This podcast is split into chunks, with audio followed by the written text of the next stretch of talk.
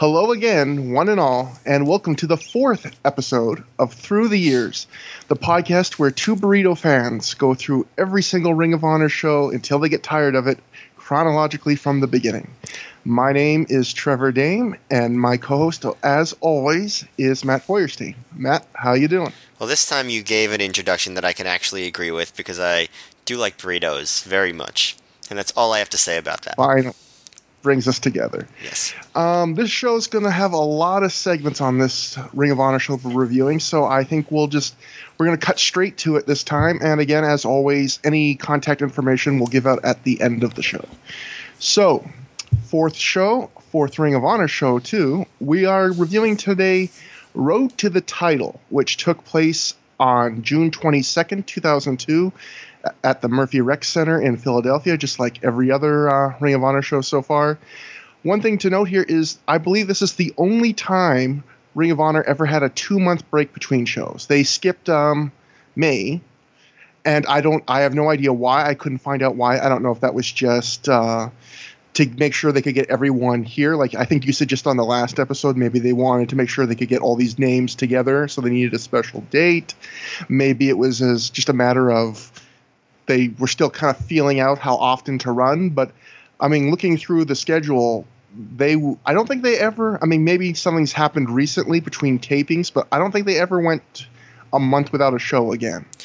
I mean, I think it was probably that just that Murphy Rec Center was such a hot venue at the time, and they just couldn't get it booked for for a Saturday night. It was just you know all the big names coming through.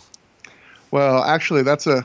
If this was one more review in the future, this would be perfect because then the Murphy Rec Center gets literally hot, temperature wise. Yes. But um, the attendance for the show was listed as 450, which would be the biggest um, so far. Uh, Dave Meltzer and the Observer said they actually had to add some chairs for the show. And I will say, looking at when the show cuts away from the hard camera, it did look like there was a few more rows of people, maybe on the other sides of the building. So I don't know if this was a case of just absence making the heart grow fonder or the idea of a big tournament but it actually is kind of impre- not super impressive, but kind of impressive to see. You know, th- this is the first show out of the four they don't have Eddie. Well, not the first show, but the second that they don't have Eddie Guerrero. But the first time they didn't have Eddie Guerrero, the show took a kind of a dip in attendance, and this one, you know. They don't really have any huge outside name other than Jerry Lynn, who I don't think is a huge name, and they they do a, you know their best crowd yet. Well, I think they were building their reputation. You know, people had probably started to see the first two shows. Um, they had matches on those two shows that were really awesome. So I could see getting 450 in that part of the country. I think is not too difficult if you have a product that has a lot of buzz, and I Yeah. think I think they were at that level now. And Yeah. and you know, besides Eddie Guerrero, I do think that this lineup was on paper easily the best that they had so far. Yeah, just tons of possibilities. And we start the show with a we get a big close up of a Low Ki tattoo, and then we zoom out to see Luke Low Ki's backstage with his uh, regular New York entourage of like uh, the Hit Squad and Homicide, and they're all trying to pump Low Ki up. Monsta Mack tells Low Ki uh, respect, honor, and discipline are the things that make up Low Ki. Uh, Mafia tells him that the tournament's about nobody but Low Ki, not even Christopher Daniels, which makes Low Ki all growly and Low Ki like. And then finally, Homicide, I love, just comes in and is the most homicide he could possibly be. He's just like, yo, Ki, kill that dude. I've And- realized that that was like a catchphrase of Homicide at that time. Like I didn't realize it at the time, but he says in a lot of promos that he's just going to kill people, and it is an a- it's an apropos uh, catchphrase for a man named Homicide. yeah, that's. I never even put two to two, two and two together of homicide and his love of killing people, but I doubt it was even conscious a conscious effort, which makes it better. and at this point, Low Ki starts throwing pretty hard forms into a concrete wall, being all pumped up like crazy ass Low Ki gets pumped up. And then he goes yells into the camera that it's not over between him and Christopher Daniels, and that the Ring of Honor title will be his. And I just wrote Ki gives intense but lame promo on Daniels. yeah, I mean, it's weird because in wrestling, I feel like as fans, we ask for guys to be authentic, and it's so kind of hammy, but at the same time, it really does feel authentic. Like Yeah. this feels like I don't doubt that this is Low Ki. Yeah, I mean, I don't know what that Maybe that's says. not a great thing. yeah. Yeah. but you're right. But then we get a uh, Ring of Honor standard technic, techno music video, but this time we get um, kind of a slapdash little vi- highlight video of um, Philadelphia road signs because this Yeah. is road to the title, road, and uh, they have a little caption that says "All roads lead to Philadelphia." And then they do their usual thing that's kind of annoying, where they uh, have a video of every entrance we're going to see later every anyway. And the thing I thought was funny, I noticed this time was they used like a different transition effect for every single entrance, and it really felt like they were just um, that someone got Pro Tools or like Adobe Edit or something for the Ado- first time. Adobe Premiere. Yeah, Adobe Premiere. That's it. That's what I was looking for. And they were going through every like different wipe one to the other. I don't know if we saw star wipe, but we saw pretty much every transition. Just you know, just like one by one. It was really kind of pretty funny to me. It's like when I was making PowerPoints in grad school. Just play with all the mm. wipes. It's the most fun thing you could do on PowerPoint. And the great thing is, once you see a few different wipes, I don't care if it's a PowerPoint presentation or an ROH entrance video. All you start start looking for is the next wipe. Like, what's it going to be? You know, is it going to turn to four squares? Is it going to be an American flag draped over the screen for a second? I don't know. Did they do the four square wipe? I'm not even sure. Like, I just was lost in the bliss of ever changing wipes. Uh, don't cut that, anybody. But first match today is, on the show is okay. Actually, one thing we have to address before I'll I think we should do here before we get to the matches is both on this DVD and even just reading like the Observer and stuff from the time is Ring of Honor sold this night as four four man mini tournaments and not what it really in in all like in actuality it was which was a 16 man tournament where the first two rounds took place tonight like reading the observer Davis, like roh has announced a four four four man mini tournaments and all this stuff and even the commentators tonight talk about it as if it's four and everything's separated into blocks which again doesn't make sense because if they're four separate tournaments why do you need what's a block a and a block b? You know you only need that if it's a larger tournament. It, it just almost seemed like maybe someone in ring of honor was scared that the idea of you're only seeing the two rounds of a tournament that will conclude at the next show might not be as enticing Well, this is I thought this was pretty lame too. It's like, is the NCAA March Madness tournament four separate tournaments also? Because they also have four blocks and build to a final four. Yeah, and the four teams, or in this case, the four wrestlers, they're not winning anything but the right to go into another match. Which, in, to me, like a tournament's supposed to. Ha- no one's remembering like, oh, do you remember who won the Road to the Title Title Block C tournament? What a prestigious honor! Like it's only serving to go to the final. Was it Daniels? Did Daniels win Block C? I, I honestly, No. I didn't even mark down the blocks.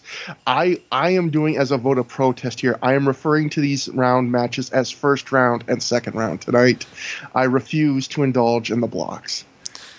That's what she said. She being a um, an obstinate seven year old didn't want to He doesn't said want to he play was too. doesn't want to play blocks anymore. Too old for that. I could go for some blocks right now. Yeah. But what we got instead of blocks was the very first first round match of the night and the first match overall, and that was American Dragon versus Biohazard. And American Dragon here beats Biohazard in 231 when he, Dragon makes Biohazard submit to the cattle mutilation. And for those who don't know who Biohazard is, uh, I'll say I don't blame you. He was another uh, Texas Wrestling Academy student. Quite a few of them were coming to Ring of Honor at this point. And we'll see him on a few more Ring of Honor shows, but he really won't make much of an impression. And he doesn't really make much of an impression here. I mean, to be fair, he doesn't get time to. It's a two and a half minute match. It's like you can tell the first minute is kind of like, okay, kid, you know, do whatever you can and then Dragon just kind of kills him for the second half, finishes him off quick, end of the match. I thought you were going to say, for those of you who don't know who Biohazard is, we don't either. Um, but uh, uh, uh, from his entrance, he sort of reminded me of like Bane a little bit. He had that thing on his face. I just don't know if when he talked, it sounded like he was speaking through a muffled loudspeaker. Um, the only the only two observations I really have about this are one, they showed they before all the first round matches, they show little preview videos of like each match, like almost like video packages. But there was no history between these two, and literally the only footage they had of Biohazard was from this match. Yeah. so, so they showed footage of these entrances and the match, immediately followed by his entrance and the match. Um, I noticed that too. That was so funny. And also, they all the clips they showed for da- for Dragon were from the Spanky match he lost on the last show. And I thought, well, maybe they were just pulling stuff quick from the last show only for these highlights. But no, like other guys get more varied highlights. But for some reason, Dragon, all his highlights are from the one match he had with Spanky on the last show. Yeah, it is. I mean, it's just lazy, but uh, whatever. It doesn't really matter, I guess. Yeah. But and then the other funny thing was, um, I forget who did it, but somebody did one of those like I think it was Biohazard did one of those like Curt Hennig style like neck snaps where um, the other guy is sitting on the mat, you know, sitting up and he snaps the neck. You know what I'm talking about. Yeah. And Donnie B referred to it as a snap suplex of the neck. Oh my god. it starts already. It It, starts already, You got to keep track of that Donnie B stuff. We're gonna try to not talk about him quite as much, but certain There will be some. Yeah, certain points you just can't avoid it. I would actually point that the announcers at the end of this match, I think it was Donnie B, they start talking about, um, you know, right when Biohazard loses, I think Donnie B goes into like, you know, he, you know, his school will be proud of him. He did great tonight, and he'll be back in Ring of Honor. He just lost a two and a half minute match, It did like nothing. And yeah, I mean, and to go back to what Matt said earlier, Biohazard comes out wearing like a mask that covers just the bottom half of his face. It has little tiny green LED lights in it, and he has these weird, very tiny, very spaced out, kind of half bleached blonde braids. It's it's worth searching out if you can find a a JPEG of this of this character because it was a very I mean that's the most memorable thing he gets to do is just simply exist in front of the camera for the show. Agreed. And so next we're going to go to a match that might be a tiny bit better. I don't want to give away my impression, but um, that would be Spanky taking on Paul London in the first round of the tournament. And Spanky would beat Paul London here in 9:58 after the sliced bread number two. Um, Matt, what did you think about this?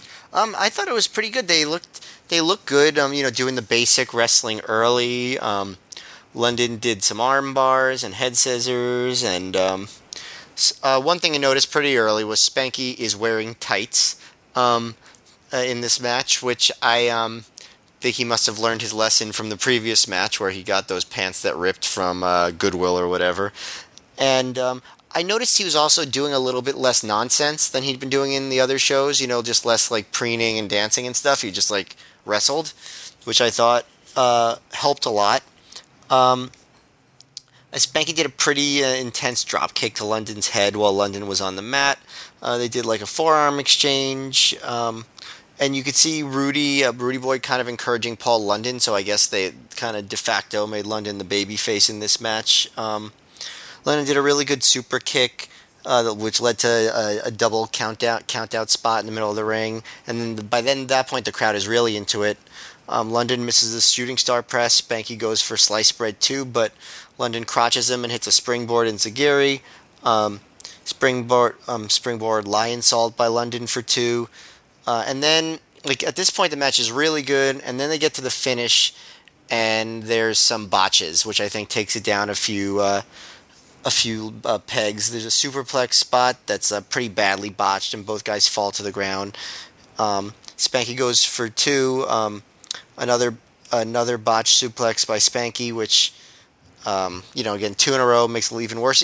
I've noticed something with Spanky at this point, which is when he gets off his game, he really, really, really gets off his game. Um, I don't know if that's something that you've noticed too, but um, and then he goes up to the top, but London crotches him.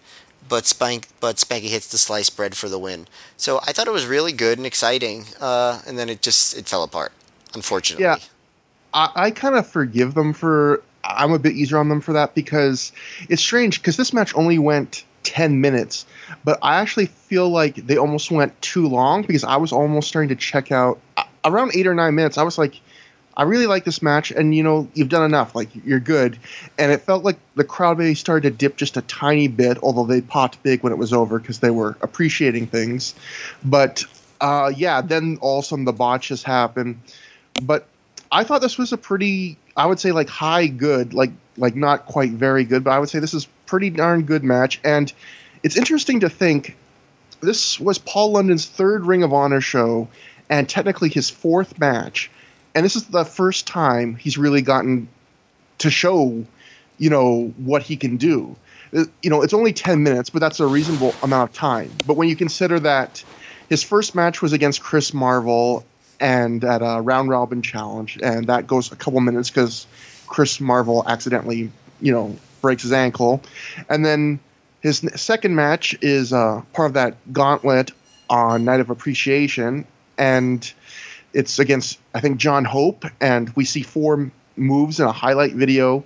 And then his third match is against Michael Shane for like five or six minutes, and it's fine. So it's weird to think that Paul London, like, this is his first opportunity to actually impress, and I think he really does here.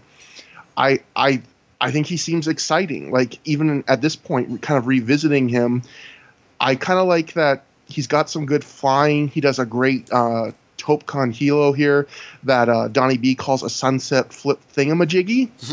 um, and uh, I think he has good baby face fire when he's like shooting off forearms and stuff. Like he, he's a guy who's good fl- at flying, but even when you see him do other other things, he, they're all done well enough that he's not really being typecast as a high flyer to me. And no, he's he's a biatch. He's not. He's a high flyer, and he's a biatch. He, he's a biatch and a high flyer. Call back. A, call back. You have to listen to the last episode to know what we're talking about. Well, you know, when we get to episode four, we're just old enough where we can start layering in things like that, references, and start really disenfranchising new listeners. Exactly. But um, I thought also you could tell. I don't know how much these two worked together in TWA, if they did at all, but it definitely seemed like they had really good chemistry until the botches. I think there it was a lot of really fast, kind of fun exchanges at the start, but they didn't feel like they didn't get to the point of feeling choreographed to me, which I liked. So again, I think this is the first time that uh, Paul London really gets to show off. It's another good match for Spanky, and yeah, it would have been better without the botches, but still 10 minutes for the second match on the show. I'm more than happy with this. Yeah, it was good. Um, I will say, I think London looked impressive. I think London still looks like his stuff from this point looks still looks really good. Like I think he was a really good wrestler pretty early on in his career. Spanky, I thought this was the first time he actually got to look really good. Like he always looked, you know, f- good compared to some of the other guys on the show, as I've mentioned. But I don't know. There's something missing from him for me during this time period. He doesn't impress me that much compared to you know the other top guys because you know he was considered one of the top guys on the Indies at the time, and I don't know. I just feel like he was. Um, like I said, when when he gets off his game, he just gets really off his game, and I, I don't see him performing in ROH at the high level thus far that guys like uh, Dragon and Low and even even London um, do uh, on a regular basis. I don't know what, what how you feel about him at this point. That's that's a great point because actually one thing I was kind of writing in my notes to myself was that um, Paul London has something that Spanky is missing, where there's an excitement when you watch Paul London here, where I want to see what Paul London does next in Ring of Honor, even though I've already seen it. But like, it, it, I get that excitement, and with Spanky, I don't leave dissatisfied, but generally in his performances so far, I don't leave hungry to see the next ma- Spanky match. I'm not going like I can't wait for Spanky against this guy or this guy. He almost seems like he's not mailing it in, but he's a very professional, talented guy. But it's not going to be too often where he just absolutely blows you away. At least at this point in his career, it felt like. Right. I mean, he certainly improves. Um, But yeah, I mean, I, I guess I watch him and I see that he's good, but I don't necessarily see him being on the level of a lot of the other better guys. He does have a lot of charisma, though. I will say that. Yeah, and maybe maybe our feelings towards him right now are more pronounced because watching these early Ring of Honor shows, it's so obvious that Gabe and them really, all the people behind Ring of Honor, obviously really were thinking this guy was going to be a big major player, and they were giving him a lot of screen time backstage compared to some other guys, and. At this point, you know, a big long winning streak compared to everyone else. I mean, he still hasn't lost at this point. And so when someone gets that much of a push, I guess you do also kind of expect a little more. Right, exactly. So we go. One nice thing about the show is not a ton of segments at certain points because they have so many matches to squeeze in. So we're going right to the third in the first third first round match of the ROH title tournament, and that would be Jay Briscoe versus Doug Williams. And Doug Williams defeats Jay Briscoe here in 617 by pinfall after his Chaos Theory suplex. And this was a match where I felt like it felt like both guys were just getting through it to move on to other things. That the focus of the match wasn't really the match because there's two things that are going on here. The first thing is midway through the match, Mark Briscoe comes to ringside. And at that point, all the commentators can talk about largely is Mark Briscoe the cameras are focusing on Mark Briscoe to the point where the guy with like the mobile handheld camera at ringside walks right to, right in Mark Briscoe's face, and then for the, like the next minute of the match, every 20 seconds or so, we'll see him turn and stick his little camera right in Mark Briscoe's face, and then someone doing the editing will press the button to transition from hard camera to handheld camera, and we'll get an intense close up of Mark Briscoe going, "Come on, Jay." So I and it, it becomes pretty distracting in that point from focusing on the match, at least for me. And then the other part of it was them kind of introducing us to Doug Williams. And Steve Corino, particularly here, really goes in on UK wrestling. And I realized that UK wrestling was not the vibrant scene it is today, where you could argue that the United Kingdom has the hottest wrestling scene possibly in the world right now. But Steve Corino during this match is talking about how UK wrestling is pretty much god awful, and saying it's in. He outright says it's inferior to the US and Japanese scenes, which is kind of a weird touch when you're. This is the show where you're bringing in three guys from the UK and you're just kind of burying the scene they're coming from, and then Steve says the Ring of Honor title is one of the most prestigious titles out there, and that Doug winning it would not only make him one of the UK's biggest stars, but it would also bring wrestling credibility to the United Kingdom. And bear in mind, at this point, the Ring of Honor title doesn't even technically exist yet. so uh, it, it, just uh, all that stuff on the commentary made it hard for me to focus on the match. But as for the match, you know, it's six minutes. Jay gets to hit a few of his big moves. I really still continue to like his uh, top rope leg drop. Uh, you know, Doug Williams gets to exhibit a tiny bit of his chain wrestling and gets to, you know, show off some of the stuff he can do. And it's not horrible, but it just feels like, you know, Williams is saving himself, you know, for the next match. He's got Jay's, you know, all the focus is just on that he'll he's his feud with Mark is continuing. And it seems like what's actually happening in this match is kind of the la- the least important thing going on. Yeah, uh, I would say I like this a decent amount more than you did. Um, I don't think it was a particularly good match, but I thought, you know, it was the introduction of Doug Williams, and I thought he looked so good. Like, I mean, I don't mean physically, although that, you know, I'm sure he looks great also that way, but like his wrestling, like he just, he looks, he looked like a different class of wrestler than even a lot of the guys on this show. Um, you know, even a lot of the better ROH guys. Um, and I thought Jay looked really determined because he was actually getting to wrestle like a real good wrestler for once on uh, on one of these shows. You know, as opposed to another kind of you know like um, inexperienced indie level guy.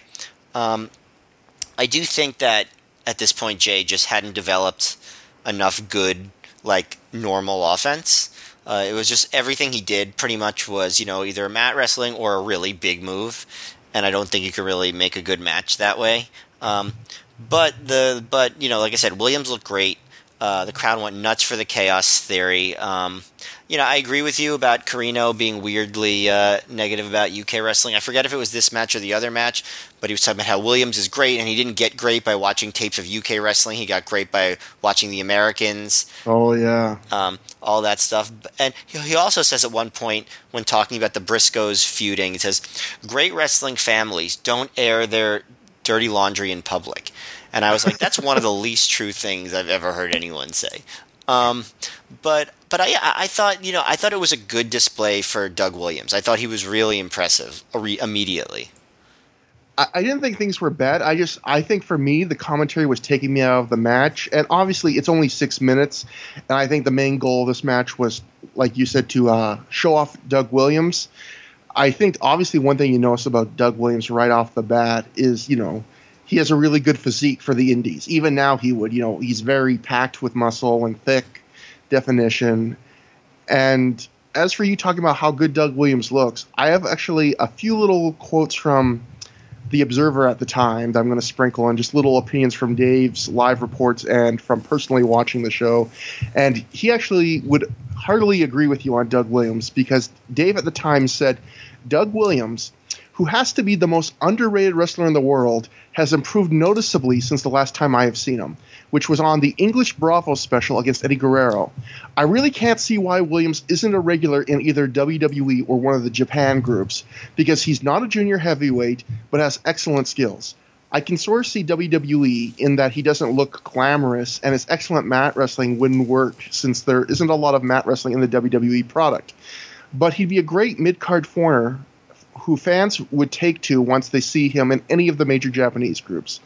And so, you know, Dave qualifies a lot of his indie praise. I noticed at this time for for indie workers, but that's about as glowing as an endorsement, outright calling him the most underrated wrestler in the world. Yeah, I would say so. I mean, he still had to throw in that he um, his he wouldn't be able to get over in WWE because of his style of wrestling, but um, you know, he doesn't say it quite as harshly as he does for a lot of other guys. And can, by the way, Dave continued to do that stuff for like another 10 years, basically, when he would talk about indie guys. Yeah, I, I can tell that's going to be a big bugaboo for you, and it, it is a bit to me. But I also kind of like that it shows kind of how the mindset has changed about things. But, but I still def- think he was wrong then. Also, that's all I'm saying. And obviously, things some things somewhat did change from what Dave was making with these comments, but also Dave didn't really see that things would change. You know, right. guys that he kind of under kind of wrote off to some degree actually did overachieve. But to be fair, you know, there some of these guys are guys that I kind of wrote off, even though I loved them. You know, I never thought, for example, that Bryan Danielson would get as far as he did in my wildest dreams, and I love that he did. Yeah, I never thought he would get that far. That's true. I did think that he he could be a top heel when he came in. I, I, definitely thought that. My my biggest thing, my biggest pet peeve, I might have mentioned this on another one of the shows, is just when Dave says that a guy can't get over because of the style he works, and I'm just like, but if someone's good, they can adapt to another style. Like just like the the idea that somebody can only do one thing, just it drives me nuts. Like that that that's the thing that bugs me. Or also sometimes if a guy's really good at a new style, it can get over in a new place. Like generally things people haven't seen before, unless they're really flashy, high flying, don't get over until they see it for a while first. You know, right? Exactly. Rome isn't built in a day. So yeah, there's some Dave stuff like that, but still, again, it's nice to see Doug Williams here, and we'll continue to see him in Ring of Honor. And I'm just seeing there's I don't think there's anything else here. We're going to the next match, which is another first round match, as a lot of these are going to be. It's a 16 man tournament and that would be Johnny Storm versus Jody Fleisch, two more UK guys. And jo- Jody Fleisch beats Johnny Storm here in seven minutes one second by pinfall after hitting a power bomb, kind of countering a Johnny Storm move. Um, Matt, how did you feel about this match? How long did you say it was? Seven minutes one second. It felt even a little shorter than that, but I wasn't crazy about this. Um, first of all, early on they mentioned that, or I think it was Corino, that Storm and Fleisch have wrestled 150 times. And I don't think it was good enough considering that. They botched so much stuff. They tried a lot of stuff, a lot of flips. Um, they were um, trying to, they botched a backdrop and then redid it, which I is a, is an annoying thing when somebody botches something when they just go right back to it.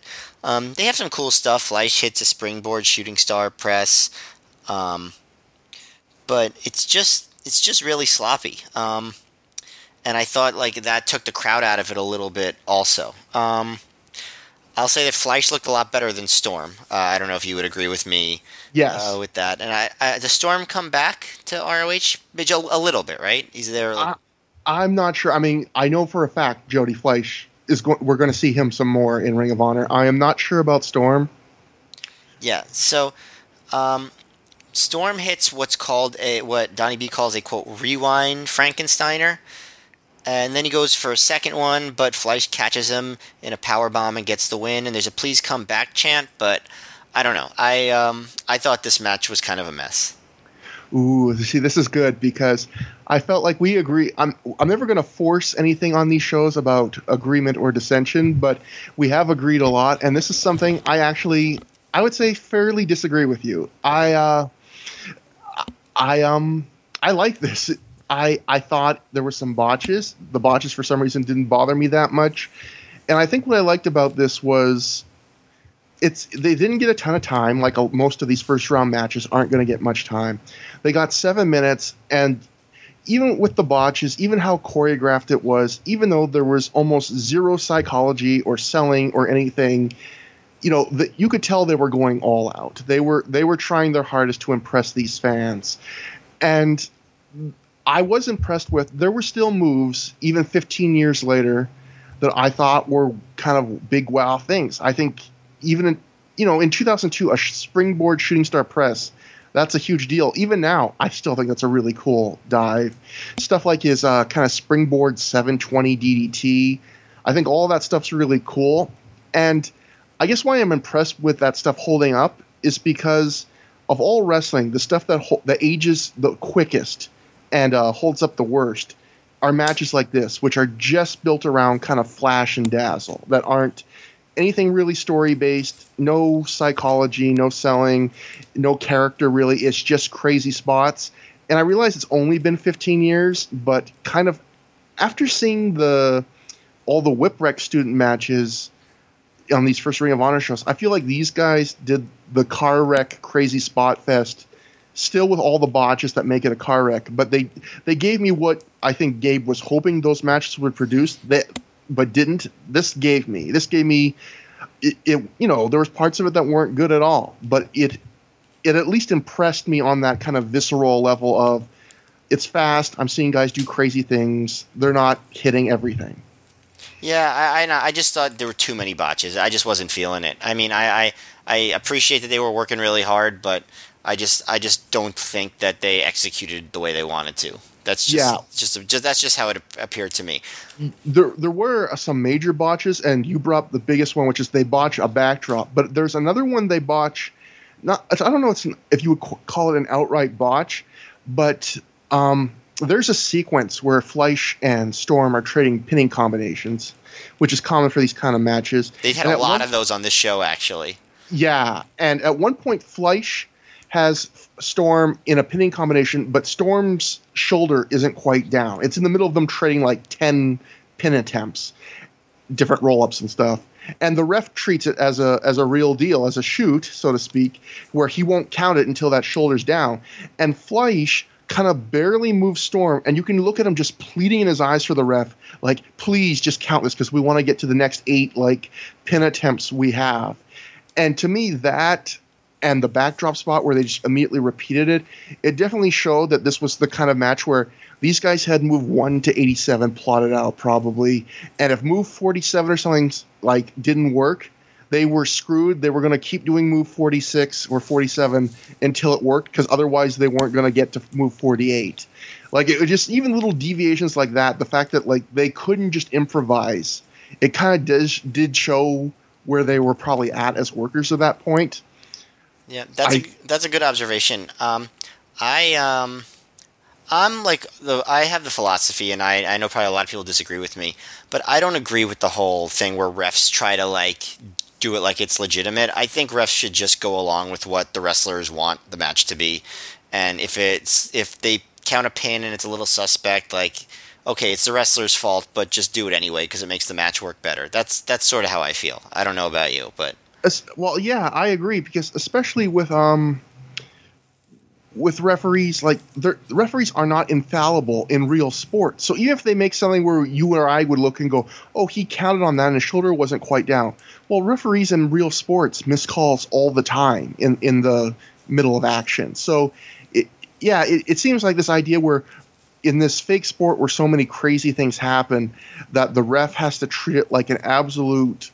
real thing to the point of even like n- none of us would have noticed if he had just counted that pin attempt as real. Like that, the fact that Johnny Storm's shoulder was an inch off the mat, but it disrupted their whole segment. But I still thought the way Fleisch reacted to it was pretty funny. Um, something you wanted to say? Well, I also have a controversial viewpoint as far as referees, which is I know a lot of people will disagree with this one. I could care less about the legal man in tag matches. Like, just make the match exciting. I don't even pay attention to who the legal man is. I don't really think it's that important that the rules seem perfectly followed. But I guess we can get to that when we see some tag matches, because I'm sure there are plenty of tag matches in ROH where that will be a thing. Matt, do you hate referees? No. I, uh, I love referees, which is why I think that we should stop forcing them to do all these annoying things as if they're actually officiating a real contest. uh, they're uh, actor. I, they're actors pretending to be referees. right? Isn't that what they're doing? I don't know why that's funny, but it is. I like that. Did you like that? Almost exasperated. Like, do you know what they're doing? But um, I guess one more thing we should get to before we move on from this match. Some a piece of background I thought was interesting was Steve Corino at one point says that Fleisch and Storm have wrestled each other 150 times. Right. At this point, I don't know if that's true, but I do know they had wrestled each other a lot, and they were kind of a, a touring match. And in fact, they this was near the end of uh, U, a little mini U.S. tour Fleisch and Storm took, and they had worked in NECW and CZW, and worked each other in in those indies during the same kind of two week period. And apparently, from live reports at the time, both of those matches were better and less botchy than this match. In fact, the CZW match was during their best of the best tournament, and although Fleisch and Storm, neither of them won the tournament, I guess they gave out awards for uh, best individual wrestler in the tournament and best match, and Fleisch won for best wrestler, and, Sto- and Storm and Fleisch won won together for best match. Well, so, you know, you know why that is because they put on their best foot forward because they knew that was only one tournament and this was just one of four tournaments. So they knew that they had plenty of other people that could uh, could take the mantle from them. Yeah, they, they could really lay lay on the brake a bit, pump the brakes on this. Mm-hmm. And the other thing that's a bit interesting is um, there might be another reason for some of the botches because in the Observer from the time, Dave notes Fleisch versus Johnny Storm, this is him judging from live reports, wasn't as good as response was uh, from responses as some of their previous matches were on the tour, as they missed a few spots but also did some spectacular moves. Fleisch, Storm, Sumi Sakai, and Doug Williams barely made the show after being caught in horrible traffic, which made their drive from Boston take something like nine hours. Holy fuck. And that that may have accounted for Fleisch and Storm being a little rusty. Oh my god. So, so that's one thing to think when you think about Storm and and Fleisch and Williams is apparently they had like the drive from hell to just to get here to Philly for the show. Oh, that's very uh, boy. That that's just painful to hear. Nine hours yeah. going from Boston to oh my god. Yeah, I'm gonna give you nightmares tonight. Uh-huh. But uh, yeah, so that was that, and now we we actually do get a little backstage segment. It's a little attempt at comedy. It's Jerry Lynn's backstage, and apparently he had just eaten a banana because the Christopher Street Connection now want to see him eat another banana. Uh, Lynn says he's not really hungry, but he's going to oblige them anyway and eat a second banana when Prince Nana walks in. And so, of course, the Christopher Street Connection, being the Christopher Street Connection, start commenting on his scepter. Wink. At which point, Lynn gives like the most uh, weak-willed help help, and just walks out of the room.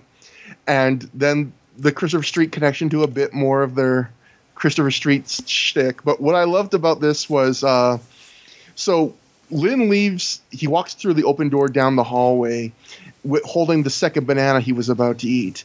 And then, as the Christopher Street Connection are doing their skit, you can see Jerry Lynn walk back in the other direction seconds later, kind of peer in and realize, oh, the segment's still going on, and he's eating the banana. And then he keeps walking in the other direction. And I thought that was just a really cute kind of indie thing. Well, also this is that's fun because this is that particular scene is Jerry Lynn's Ring of Honor debut. So, so that's worth noting. Um, That I- is your first exposure in Ring of Honor to Jerry Lynn. exactly. If, you, if you've never seen Jerry Lynn before, except for this tape, um, Future Ring of Honor champion Jerry Lynn eating bananas in his opening segment. as far as homophobic wrestling angles go, I feel like this one was pretty acceptable. Mostly because you know you had Jerry Lynn basically having fun with it instead of being horribly angry that he's in the presence of two gay men. So th- I'm I'm mostly okay with this. Yeah, I mean it's all in the reaction. He, he I mean, it was very kind of like Jerry Lynn in these in the a couple of the segments we're going to see tonight comes off as a, off as a very kind of low key, chill, kind of amiable man, and you know he does not even when he leaves he does not react with disgust or any urgency. It's just like, okay, this is getting weird. Gonna go eat my banana in the hallway. I mean, it, it's nothing. It's nothing compared to what we've seen for the last three shows. Yeah. Now, like, to to you know, for to um, and when it comes to this kind of stuff, like to call out a wrestling promotion for you know homophobia or misogyny or racism or whatever, you know, you're being pretty selective because every wrestling promotion ever has been guilty of that for years, unfortunately. And I guess all of us listening to this have decided that we, you know, we can look past it enough to keep watching. So, the, but the issue with ROH was that the the violent anger with which um, they presented their homophobia is what I think um, made it much more egregious than even the normal level. I mean, it's always bad, but like I said, we uh, we let it slide so many other times, but this was just over the top. This what what happened in this segment that we just talked about. This is more in the in the realm of like normal, like all right, well, it's wrestling kind of stuff. yeah we we can we can um argue about how damaging it is to just have um very over the top kind of extreme case stereotypes of different things are which obviously the, the christopher street connection are but at least in segments like this it doesn't feel like the joke is on them and that a bunch of vitriol is being aimed at them you know Vitriol is especially the part that made me so uncomfortable. Yeah, I mean, uh, I, I, like going to what you said. I agree because at this point, it's almost like they've done so much. I can settle just for the stereotype. Like, okay, it's just a crazy stereotype. It, it's not like gay bashing. Okay, like you've you've beaten me down enough where I'm not even going to question this now. Like, good. Right, right. So, and that's how society decays, kids. But exactly. Uh, let me. I'll, I will comment on the show at this point. Up, up, up to this point in the show, to me, it felt like the first ROH show that actually felt kind of like a proper wrestling show. Like where, like from early on, there are a bunch of matches where the guys are trying and have a chance to have a good match, and there are stakes. You know, I think the undercard and a lot of the other shows just felt like a bunch of like really meaningless indie matches that didn't mean anything or didn't feel developed in any way. And it's not like there have been great matches so far in this show, and there have been a couple of quick ones, but they it just felt more substantial so far. And I think that's that's a big turn for ROH. Just the fact that they're putting on an undercard with substance. I, I agree, and also again, um, by having so many of these matches i i on the show, they they have to um, they have to cut out a lot of the segments, you know, so things just flow faster. I mean, so many. Uh, even in this review, I keep having to like almost pinch myself because as I look at my notes, I'm like, oh, there isn't another crazy segment. It's just another match following a match. Like, oh boy.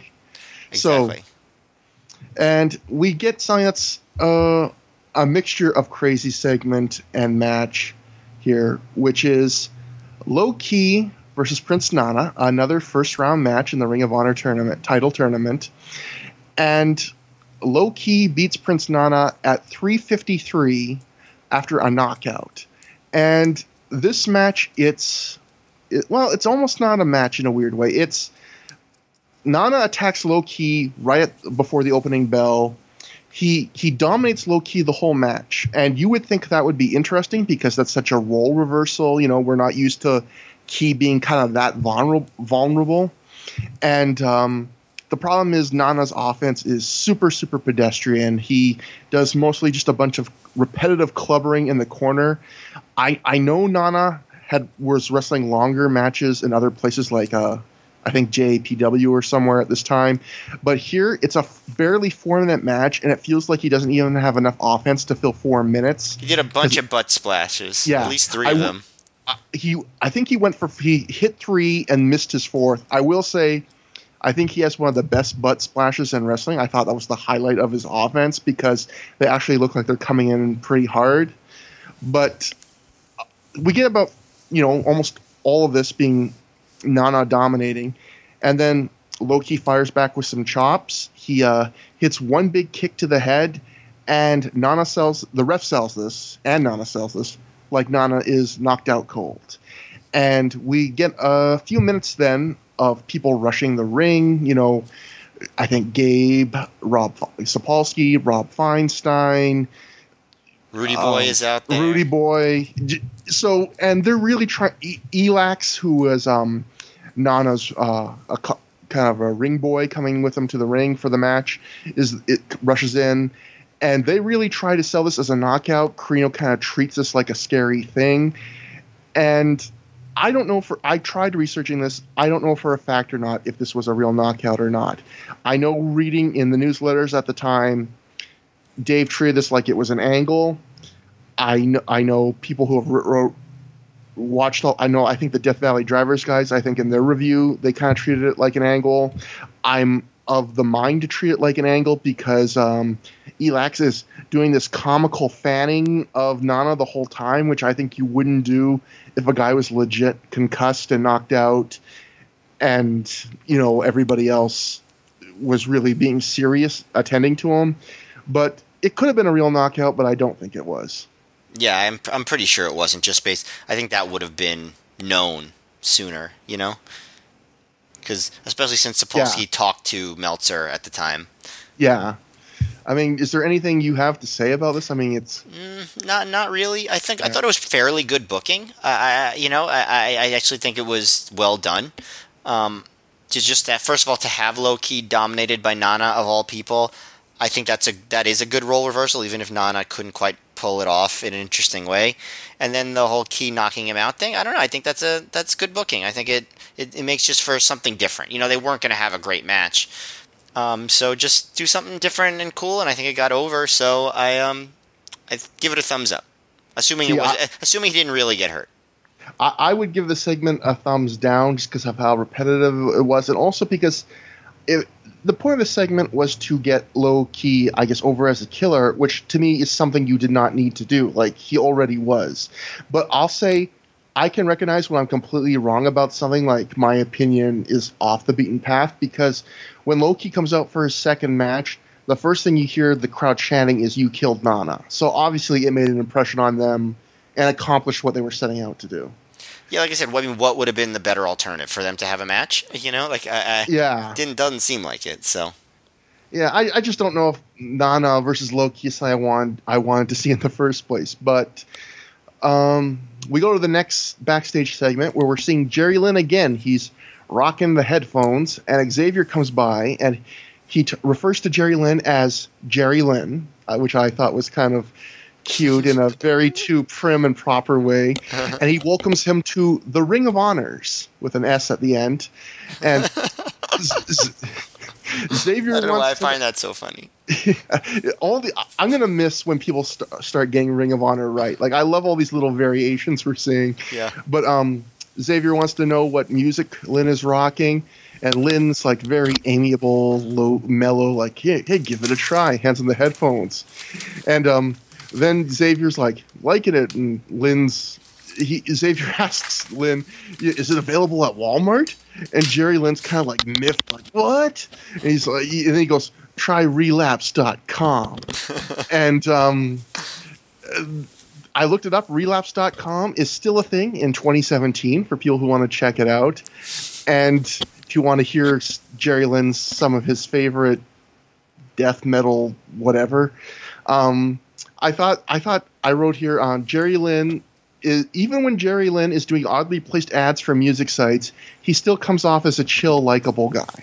Now, do you think Jerry Lynn like just had like buddies who ran that record label, or like had some sort of promotional deal with them, or or what? I, I think he was like, Gabe, let me tell you something. You can take a hundred bucks off the booking price. You let me do a one minute segment where I plug relapse.com. Yeah, I really do wonder if he had like some sort of stake in that in that company or not. I, uh, I'm just very curious now, but it obviously worked because here we are plugging it 15 years later. That's sneaky Jerry Lynn. He just knows how to he knows how to promote.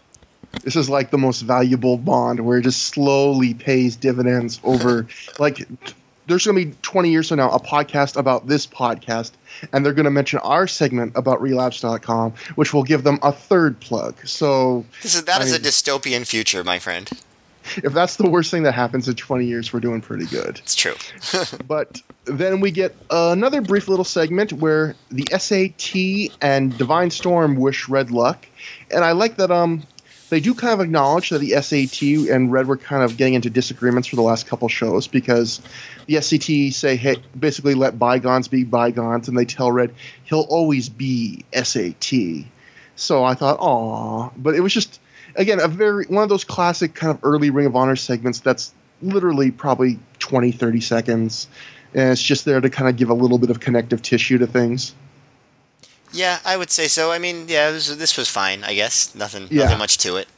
i just had to archive it because this is going to be the one archival document of ring of honor after all video media is destroyed in the great plague of 2019 Yes. so we'll archive the match that comes next which is the amazing red taking on xavier in a ring of honor title tournament first round match the amazing red here wins in 420 uh, by pinfall after a shooting star press and uh, uh, I think I went last. So Matt, did you have any? Th- I'm putting you in the position again of do, how many thoughts do you have about a match that went four minutes twenty seconds? Uh, okay, well, I'm going to my notes because of, I think of all the matches on the show, I remember this one the least. Um, so um, Xavier catches Red on a corkscrew um, uh, dive and hits a power bomb, so that was cool.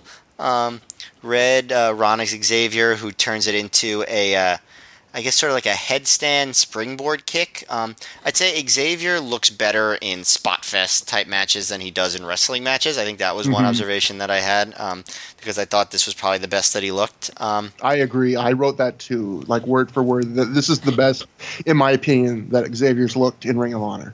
Yeah, I definitely think so. Um, there's a lot of moves uh, in this four minutes twenty seconds. There's literally no selling, but you know, I guess that's just kind of what you expect. Um, Red kicks out of the "Kiss Your Ex Goodbye" head drop thing, and he misses. Uh, Xavier misses a 450. Red uh, go does like a rope walk, flipping DDT for two, uh, and he wins with a spin kick.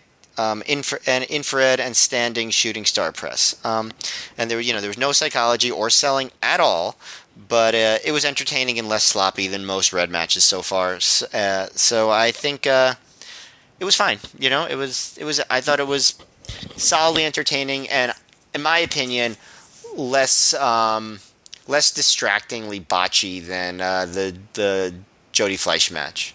hmm It was definitely, yeah, definitely even more compact. And I mean, I like Spot Fest. It's not always my favorite kind of wrestling, but I can, I really do like a good one. When it's good, But- I mean, it's just fun. Yeah. Yeah, and, and for a match like this, uh, I don't blame anyone if they get four minutes of going this route. I mean, how much else can you do? So I, I thought Xavier, when he's just throwing big moves, he looked about as good as he uh, he ever has. Uh, he countered, I think, like a Red Rana attempt or something into a huge power bomb where he really dropped. Red looked really good, but of course, Red's really easy to pick up, especially when you have the physique of an Xavier. But yeah, I thought this was the best Xavier's looked, and ironically, he loses this match. I thought um, Red looked like he wouldn't have been fun to wrestle in this match because he really kind of crushes Xavier on a dive to the outside and talks to him for a good five seconds. And whenever he does the big infrared like twisting splash, he, I would say over half the time he lands really hard on the guy's legs because he can. It's like he can do these crazy flips, but he can't really then control where he lands because Yeah. it's so hard. And I just, it's one of those guys where I look at him, I go, ooh, I, I, if I was wrestling, you'd be one of the guys I would least want to wrestle in in some cases. And one thing that I thought was a bit funny was, well, actually, a couple things. The first was when Red walks through the curtain, people who have the show, because I know some people have said they're watching along. If you missed this the first time, go back and tell me if I'm right about this. Red walks through the curtain and he has like a drink of water and he does like the kind of I'm going to take a sip and spit in the air kind of thing.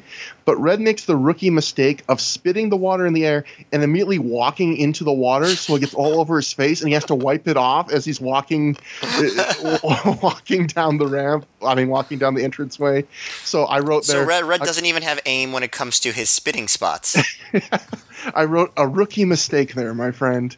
And um, I thought the other thing that was funny was uh, Red has this weird kind of hand gesture where he kind of puts his hands up. And it's just, a, it's hard to describe like a weird double hand gesture that he was trying to make a kind of a signature thing. I guess since we're only very shortly removed from the diamond cutter, signature hand gestures in wrestling were more of a thing because he was trying to do one, and Xavier always does the kind of goofy, just cross his arms and an X above his head thing.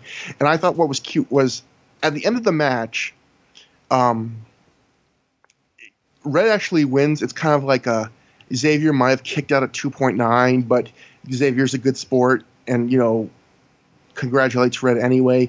And then they both do their signature hand gestures to each other as like a show of respect. And I laughed out loud watching that because it was so goofy, but yet I loved it. And the only other one other thing I gotta mention here, you know, trying to sprinkle, you know, sparingly these Donnie B gems, but there was one where um Red does some high flying move and Donnie goes he calls it one of those flippy doodah things I don't know how to really pronounce correctly. And at this point I almost like yelled at my screen, You're the announcer, you're the play by play guy, and you're almost like bragging. Like the number of times during these shows that Donnie mentions, I don't know what that's called, like almost boastfully. Like what kind of person named Don would like boast about things they don't know? I, I don't Yeah, get it. Like I said, he's just he's very presidential. But I mean, I, I guess there's not much else to say about a 420 minute match. And Because you forgot it because you were uh, partaking um, in, um, a- in a in a burrito. yes, Yes. the most special of burritos. um, gonna save half of it for later. Uh, I don't smoke weed. Don't do it, kids. No, I, But- we just we just established you eat it in burritos. I'm I'm more likely to smoke a ham, but um, eat healthy too, kids. I'm full of warnings right now. Anyway, um, we get a segment next. This is falling apart where uh, Xavier, we, the camera follows Xavier backstage, and Christopher Daniels is waiting, and he's mad, and he's mad at Xavier because he expected him to make it to the second round to take out Low Ki to, for him, and then Daniels gets in Red's face and really yells at him that Red, you know, you better beat Low Ki, and Red kind of shies away like he's a, a scared kid, which I thought was kind of cute and a kind of an interesting choice. He doesn't stand up to him, and Xavier then tells Daniels to pick on someone his own size. So seeds again possibly being planted for something that may happen in a few Ring of Honor shows coming from now. Wink, wink. Yeah. Uh, spoiler alert: they're planning for the thing that's definitely happening in a couple of shows. Yes, and I, I do think it, it is cool that they're playing little seeds like this, and it's another little segment, and then we get one more before the next match, where um, NECW promoter Sheldon Goldberg is interrupts a Scoot Andrews backstage photo shoot to introduce him to Sumi Sakai, who is a Japanese women's wrestler, and it is the most awkward segment where it's like, "I'd like you to meet Sumi Sakai," and Scoot Andrews reacts like you would react if someone was introducing you to somebody you had no idea who they were and didn't care who they were. yeah, uh, it's just one of those things where it's like, how did they decide to put this on the tape? It's like shooting it, okay, you have an idea, and it just clearly goes badly, and then they just are like, all right, well, that's fine, whatever. Yeah, it's just literally the entire segment is um, Scoot Andrews standing there. I guess someone's taking pictures of him posing, which is also, I think, a little bit weird. But um, Sheldon Goldberg comes over and is like, hey, I want to introduce you to Sumi Sakai. And they just stand there and look around awkwardly. it's, it's, it's really all it is. It's really all it is. And, There's actually quite a few laughs on this show. Yeah, I, I just, but this one is definitely not intentionally funny. Yeah. And I, I just can't imagine any of the people involved, whether it's, uh, you know, I guess probably Gabe, who's, um, you know, behind the scenes, and the camera person, and the wrestlers, and Sheldon Goldberg, and no one's like, okay, what, what, what, what's supposed to be happening here? Like, is, is this just be, supposed to be a slice of life uh, where we show what an awkward silence is like? it's just so random. Yeah, just completely. I mean, it's building to a segment that's going to come very quickly, but it's something you really don't even need to build to. Even even with this, that segment doesn't really make a lot of sense. Yeah, like why? Like we'll get was Sheldon that, Goldberg yeah. doing this to everybody backstage? Like Frank Talent, I'd like you to meet Sumi Sakai. You know, yeah. Low Ki, Low Ki, quit growling for a second. I'd like to introduce you to Sumi Sakai from the Jake promotion. I actually think uh, if he if they had shown that, that would have made this make a little more sense. Just a montage with a different star wipe every time. Yeah, exactly. Because of all the stars. um, the next match in the first round of the Ring of Honor title tournament, it was Christopher Daniels um, defeating Scoot Andrews by two it, by um by pinfall in two minutes twenty eight seconds after a double jump moonsault. This was the shortest match of the first round and of the night.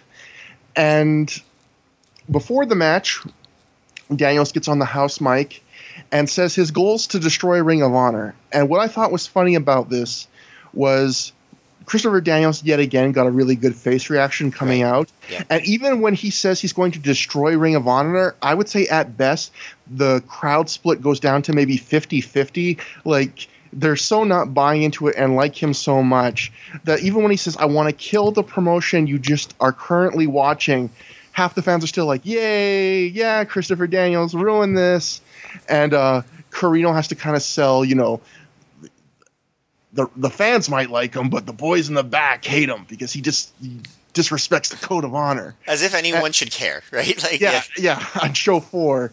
And again, it's always a. I mean, this will be something that will happen quite a lot in wrestling in 2017. But the idea of commentators having to sell a guy as being a bad guy when the crowd is clearly cheering him, which, you know, Ring of Honor, as always, ahead of their time.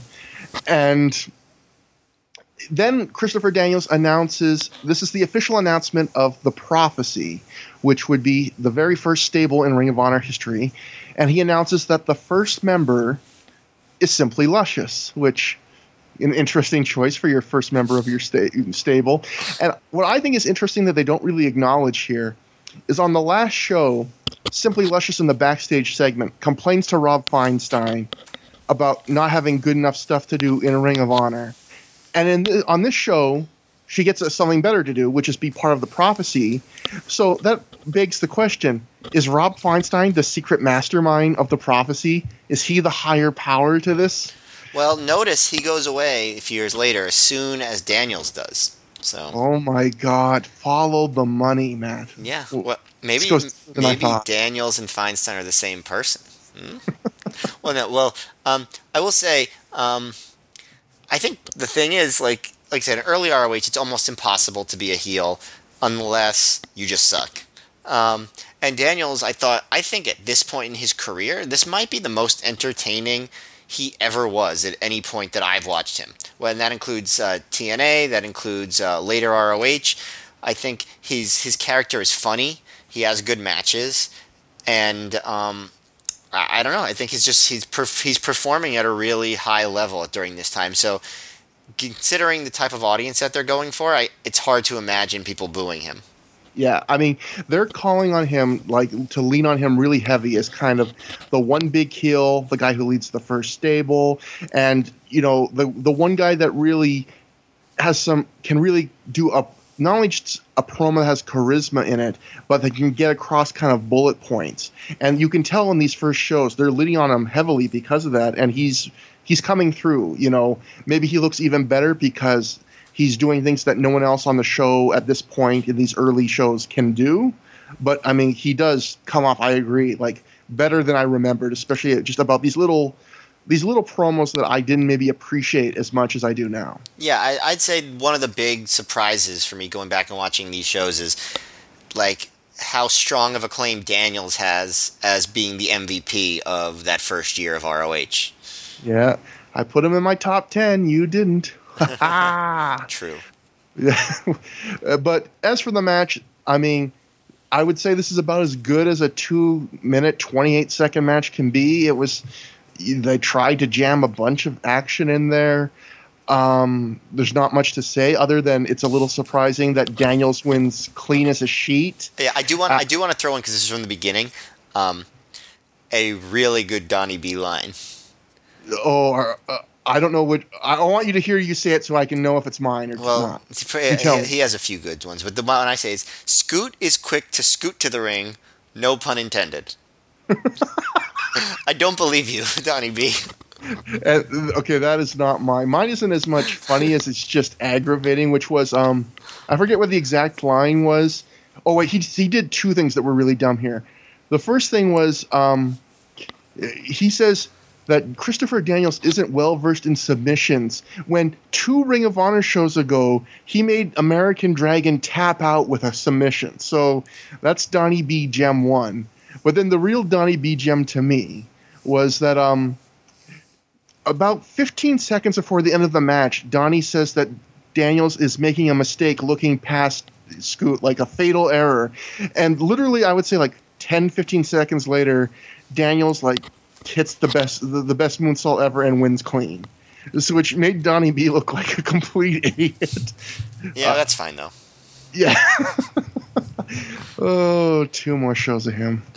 um, but yeah, just a, a, a, not much to say. Yeah, quick match. They nothing match really. Like yeah, it, it's interesting that you know they kind of built up Scoot calling Daniels a pedophile on the last show, and then he kind of loses completely clean in two and a half minutes, like a bit like a chump. But um, that goes directly into a little post match segment where Simply Luscious gets on the mic. I can't really make out everything she's saying, but she's calling down Scoot Andrews.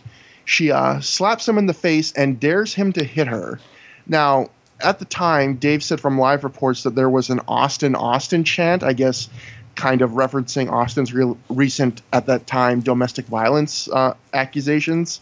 I didn't hear it, but um, Corino does something really creepy at this point where Simply Luscious is daring Scoot to hit her, and Corino's like, "This is every man's dream," which just was like a cringeworthy, creepy comment. Yeah, I um, so I was recently watching like very old, like very like late ECW, like like the I was probably it might have been the second to last pay per view they ever did, and there was a Corino promo at the beginning where he was waiting for uh, Dawn Marie to come to the promo, and like it was him and Jack Victory talking. This was when Corino was a face, mind you, and he goes um, to Jack Victory like, "Oh, where is Dawn Marie?" And he goes, literally says, "I hate women."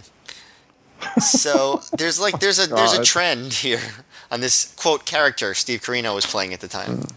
Well, judging from th- some things I've heard Corino talk, refer, like the way Corino has talked to, about Simply Luscious, like post a relationship, maybe he was just kind of clairvoyant and talking about his own future thoughts. But mm-hmm. um, Scoot here is about as much of a gentleman as you can be in this segment, saying that he would never hit a woman, but he knows someone who will, and he brings out his old friend Sumi Sakai. And so maybe that awkward silence was them communicating telepathically. Like, okay, so you're going to stand there and you're going to have my back if I call you out, right? Because I don't see anything that happened in that segment that would lead to any of this being possible. I love Sumi comes out pandering with like a fresh, crisp red Phillies cap. So the classic easy pander of, hey, I like your sports team cheer for me on the face, just letting you know through the power of hats. And we get Sumi Sakai taking on Simply Luscious in an impromptu match. So this is the first women's, the first official women's match in in Ring of Honor history. Let it be known is Sumi Sakai versus Simply Luscious, and Sumi Sakai beats Simply Luscious in 326 after a moonsault. Matt, what could you possibly have to say about this? Uh, well, I think the, the biggest thing to note is this is still, you know, ROH's mission statement that we are not sports entertainment, we are wrestling, we are serious wrestling. They did not treat this any differently than the WWE at the time would have treated a women's match. Probably less seriously than 2002 WWE would have. It's probably more like 99 WWF style. Um, Corino basically was Jerry Lawler in this match. Basically, perving out on Simply Luscious. Um, there's no wrestling to speak of, just kind of moves and weak strikes. Um, Sakai hits two top rope drop kicks, Simply Luscious. Um, uh, uh, uh, Simply Luscious uh, gets body slammed, but it was totally botched. Um, Donnie B literally says this. He literally says, Simply Luscious is a machine in that ring. what could have possessed him to say that? Um, you you know what possessed him. you know. I, they were dating. Donnie, Donnie B, not not Corino. Oh God, oh, I mixed them up. I'm getting goddamn bad commentator dyslexic. Uh-huh. Uh, Donnie B. Oh my God, like. I, Corino was horrible here. I would say he was worse than Lawler. Oh yeah, because, oh, yeah. yeah, Corino was worse than Lawler, and worse than I'd say Donnie B was in any match I've ever heard. He yes, Corino outdid Donnie B here. He um, like again, he's doing like the moans and intimating that he's going to need to jerk off after watching the match, and um, at one point, Corino utters the phrase "kicking her in the baby hatch." Oh my um, god. um, you know, every time, like you know, if Simply Luscious or is getting in an abdominal stretch, you know, Corino's nearly jizzing in his pants about it. And I wrote in my notes, I've seen women's wrestling matches wrestled in pudding that were treated with more respect than this match is being treated with. Not that it was deserving of a lot of respect, but it was a, a pretty damn sexist. I mean, yeah, and just yeah, gross. Yeah, and obviously too, the match was not good. Live reports that were sent at the time to Dave said um, Simply Luscious against Sumi Sakai was said to be worse than backyard wrestling. Now, I wouldn't go that far, but I will note they botched a, a body slam a couple times. Like, it's funny because an observer or two ago, you know, Dave said people were raving about the potential of Simply Luscious.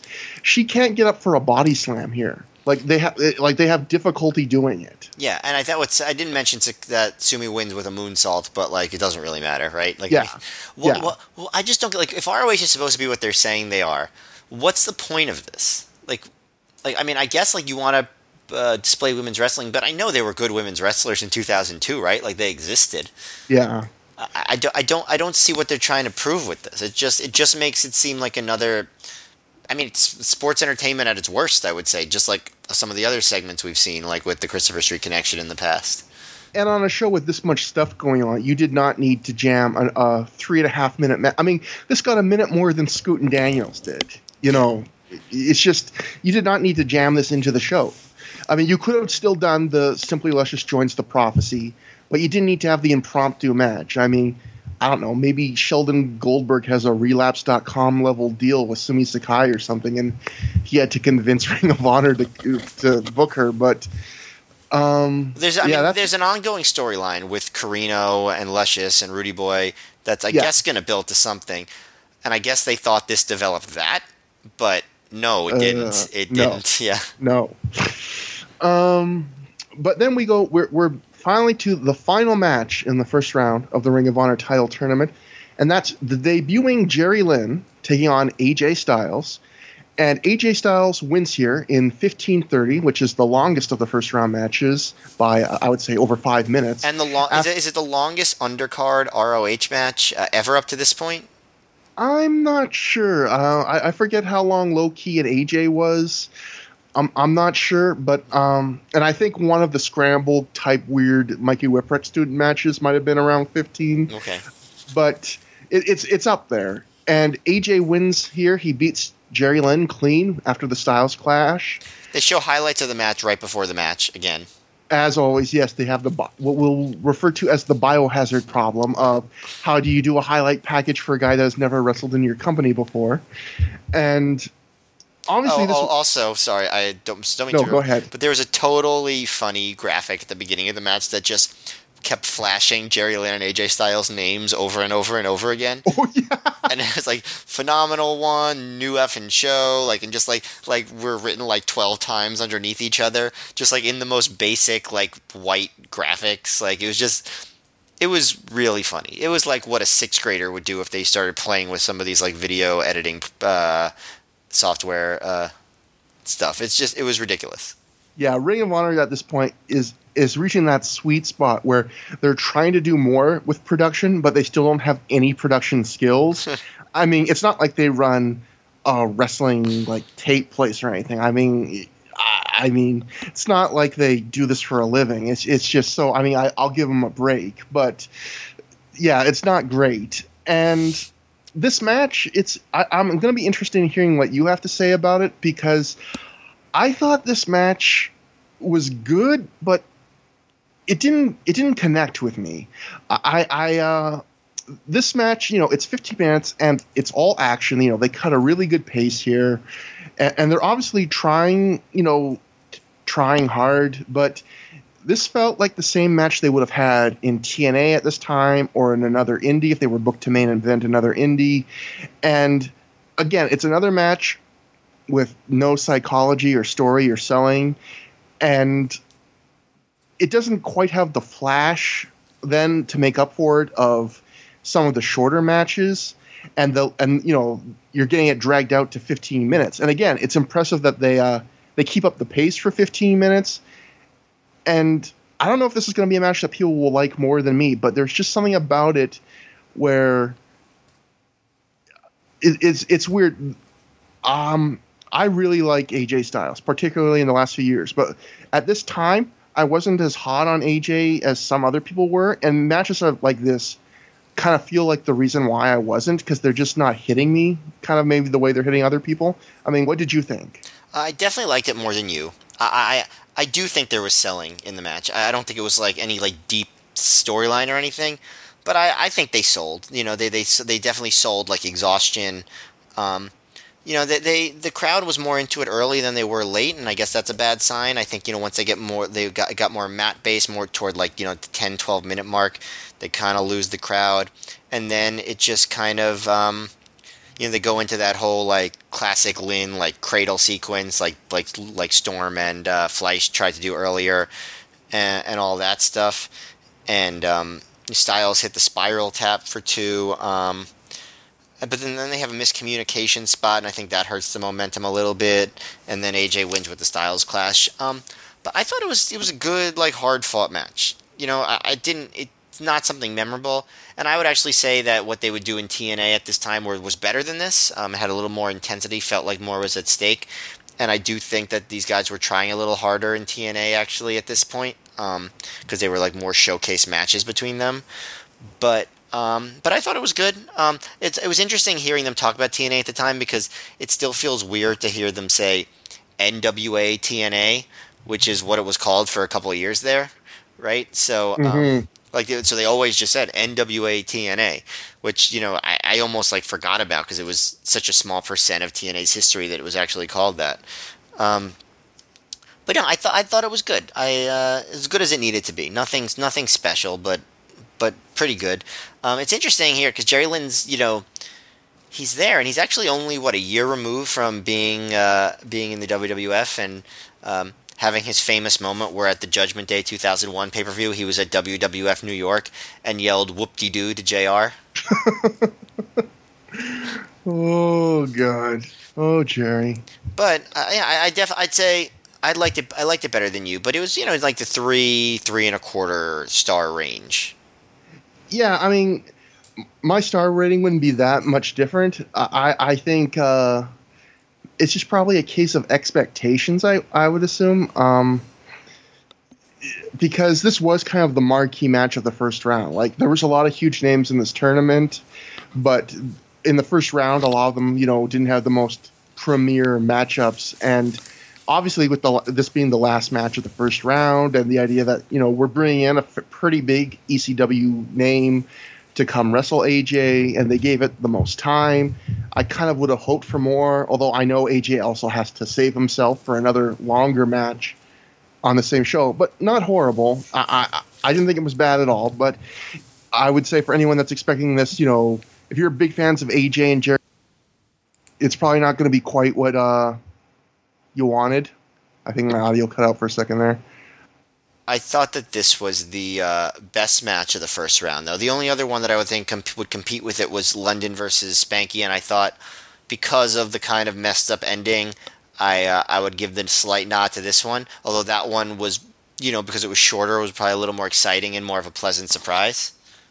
I, w- I would uh, I would put London and uh, and, and um, Spanky above this, but maybe just because it's more compact and, like you said, more of a surprise.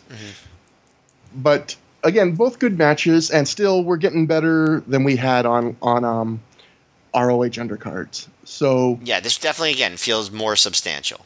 yeah, and next we get it's not a match, but I'm gonna have to rely heavily on my notes here because it's a long, arduous segment where uh, I'll try and make this as quick as I can.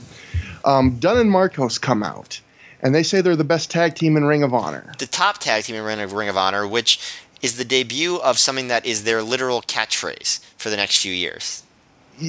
That seriously, that's their catchphrase. yeah, and I I love Dunn and Marcos. So um, Colt like kind of a guilty, well, not even a guilty pleasure. I just like them. But um, they say they're the top tag team. The Hit Squad come out, and they they they proceed to murder Dunn and Marcos. And I have to admit, I got kind of angry watching this because like the Hit Squad are really good at doing brutal squashes, but I just have not liked how they've been portrayed, and just seeing them like they're pretty brutal with Dunn and Marcos, and it actually started making me angry at them. Like at one point, um, Mafia, he gets Dunn in the corner, and he chops him right in the face, like literally a hard chop on purpose uh, into his face. And I was starting to think to myself, like, "Fuck you guys!" Like, uh, all you do is confront teams that are fun and goofy, and be complete dicks to them, and like take advantage of them and beat the living shit out of them.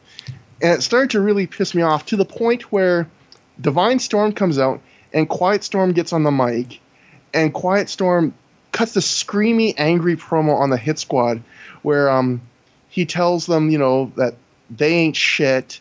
You know, They haven't even had a match, right? He yeah, says which that, gets which a pop I love that. crowd. I Yeah, love that- that. That made me pump my fist. And the crazy thing is, the crowd like treats this promo with a face reaction. And like when he says you haven't even had a match yet, like the crowd pops for this. Like I wonder if part of them were getting sick of this too. Yeah, it's like it's like I didn't realize that it was so obvious what we're thinking now back then. You know, just that like these guys, you know, they get they get pushed and it's like, oh, these guys are great, they're so stiff, and it's like, oh, they but they don't fucking do anything. They just they just hit moves and hurt other people. And I, you know, again, I, I haven't seen them in other companies at the time, so I'm sure they were better. But the way they're portrayed in ROH is so unlikable. Yeah, i- i- it's just not just again, I don't want to judge them as a whole because I, I haven't seen a ton of them in their other promotions and I've heard they were better, but they come off as so unlikable here and, and they and as always, when Quiet Storm cuts this promo, Steve Corino does the same. The kid can talk. Like again, they keep going back to the his name is Quiet Storm, so it's a shock that when he talks, even though they've gone through this now on multiple shows. It must be a, it must be a, it must be an intentional joke at this point. I, I, it, Yeah. has to, it has to be. yeah, it's it's it's not a good one. Yeah. But at this point, the SAT come in, and you know, they immediately start fighting, and we get kind of a sloppy, kind of impromptu three-way brawl now between um Quiet, the Divine Storm and SAT and Hit Squad. And there's one kind of neat moment where the Hit Squad catch someone on a dive to the outside, and then some other guy dives on top of all of them, which was kind of cool someone hits a standard hurricanrana, and Donnie B calls it an overhead hand scissors suplex. uh, uh, um, uh, he's you're out of your uh, element, Donnie, and um, uh, uh, also, um, during this segment, the announcers keep freaking out about Quiet Storm swearing on the mic because apparently this was the first time in history someone had swore, cussed uh, on the house mic in a Ring of Honor show. And as we had saw earlier on an earlier show with Frank Talent, you know, he didn't want any cussing. So, you know, Christopher Daniels, first guy to break the code of honor. Um, Quiet Storm, first guy to break Frank Talent's code of being a nice guy. Um, But by the way, I should mention that a lot of this stuff is they do jump cuts. Like they're not showing this unedited. They're editing from one little like mini segment to another. They're cutting out a lot of stuff. Live, this segment was said to be over 17 minutes. On tape, I timed it out to be around 14 or 15. So yeah, th- they're making little cuts here and there, obvious ones, to try and fit this in, or maybe cut it for a reason we'll talk in a second. Um, then the Christopher Street Connection and Allison Danger come out, and when YMCA hits, the crowd actually pops big. Like the crowd jumps up, they're super excited. Like you forget how over the Christopher Street Connection was at this point. Yeah, they were like I said, they're good. Like they're good at what they do. and um, they come to the ring, and the nat- and it's almost as soon as they come to the ring, the natural born sinners come out. They take out the Christopher Street connection. You know, Donnie and Corino rejoice that the what they call the three Fruit Loops are getting attacked. Um, Mace takes the ugliest cop killer I have ever seen, and not in the sense that it looked painful, but in the sense that it took him three tries to jump up for it, and then he landed on his side. Oof. I've never seen someone take it that bad, that poorly. Um, Allison Danger gets his, her skirt hiked up, and each of the natural born sinners spank her, and she's wearing like sexy garters and stuff underneath. So They had to get in their requisite um, abuse of women at some point on this show.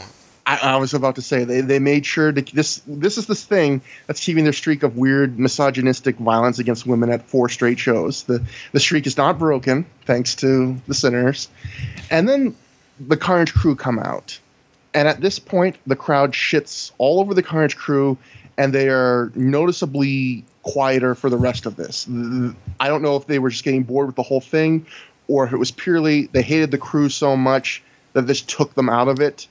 Um, the crew attacks this natural born sinners with hubcaps. Uh, finally, the natural the the hit squad come back in the ring, and they help the natural born sinners take out the Carnage crew, and the, and the announcers actually acknowledge that like the natural born sinners and the Carnage crew are friends, and this is kind of like the first time that the, the the announcers have kind of acknowledged that kind of New York crew of Low Ki and the hit squad and the sinners all kind of being a group of wrestlers that come up together and are friends and consider them family. And then we get a horrible spot where the hit squad literally do the D-Von get the table spot directly ripping off. Like they literally do that spot. Yes, Th- They put the Carnage crew through a table. And which felt so end- felt so indie. Yeah, like like ripping ripping off ECW again. Ripping off company- WWE actually because they never did the D-Von get the tables thing in ECW, right? Yeah yeah I, I think you're right i'm not 100% sure but i think you're right but i mean it, it's just it's just such a it was such a doofy thing for them to do and that's that's the end of the segment and before i get some any kind of thoughts from you uh, Well, i'll i'll note that live reports said like this killed the crowd like people say the crowd was bad for the second part of the show and people said this is what killed them this was not that was not the end of the segment. Um, Uh, are you talking about the part where they go backstage with Low Ki well, they have a big fight in the crowd uh, uh, up front because uh, you know Homicide is like, "What the Oh, yeah, fuck?" yeah. and like, because because Hit Squad says that, that this proves that they're the best team. Yeah, Yeah. and the natural born sinners who are being buddy buddy with them, yeah, they get pissed. Really pissed. Like it almost like Homicide actually does a really good job of seeming actually legit like furious at them to where I'm like actually scared for them, saying like, "What the fuck? Like you like we're the best team. What are you talking about?" And at that point, like the the Hit Squad get like really almost like like deeply upset about it. They're like, "What? what like what's his problem? Why is he so mad at us?" And I um yeah, and then they go backstage with uh with Low Ki, and Low Ki basically he like the Moth goes to Low Ki like you know what's his problem, man? He comes back from Japan and thinks he's like all hot shit, and Low Ki's like get the cameras away, we're gonna go down, we're gonna go you know backstage and settle this uh as, as a family, and um and I, uh, you know, as far as like what I think of the segment, um, it was obnoxious. Um, I'm glad they cut stuff out. Uh, like I said, I do think that the Hit Squad are the least likable of the bunch. I still don't understand why the crowd hated the Carnage Crew so much. Um, I guess there's just maybe, like you said, one team too many that does the same thing. Um, but um, I guess it accomplishes a few things. Um, it accomplishes setting up the tag title tournament a few months later, and kind of starting that three way feud with the Carnage Crew, the Sinners, and the Hit Squad to finally get them all involved in something that might have some substance. So I guess that's good. But it was obnoxious, and um, I don't think it came off super well. Um, but it, honestly, as like it's, I think it maybe sounds a little worse on paper than it actually was. I think that it had some. Uh, I don't know, it had some entertainment value seeing all these teams come out. And I do think the Quiet Storm came off like a hero here.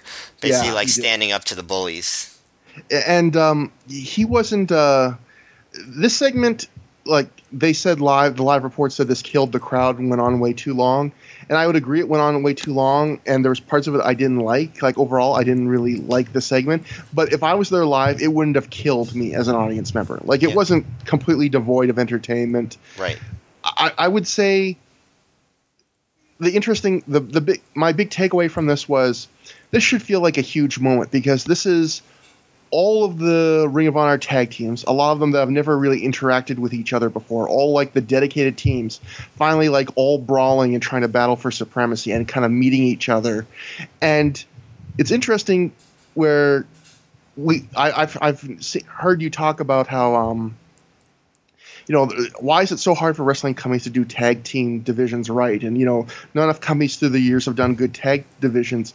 And watching this segment, I realized, like, man, Ring of Honor already in their fourth show had a lot of dedicated tag teams. Like, it, credit to them, they built a tag division. It just wasn't a good one, you know. Yeah, they also they just didn't have like tag team matches. yeah, yeah.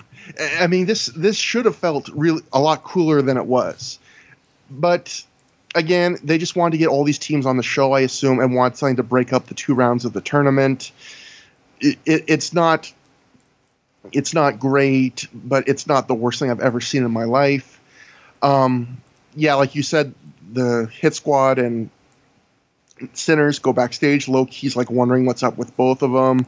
Like you said, um, Mafia outright references the Homicide went to Japan, which they briefly mentioned on the other show, but the announcers have never really mentioned it. So I thought that was kind of interesting. Where, like you said, Mafia just goes, you know, goes to Japan and thinks he's a big shot or something, and then um, Ki's trying to corral everyone downstairs to get them to talk and get along, and the camera is gonna go follow them, and Ki like goes to the camera like, "No, this is family business," and um, that so that's that segment. That was a, a, long segment. Again, it's probably comes off about 15 minutes on uh, DVD, but we're gonna start the second round of the tournament. We're getting there. Oh, yeah, this, this yeah. Can like can you believe this is, this is this is like now they have intermission and then there's the whole second half of the show after. So this is a, a let's say for now a diplomatic. We'll say it's a packed show.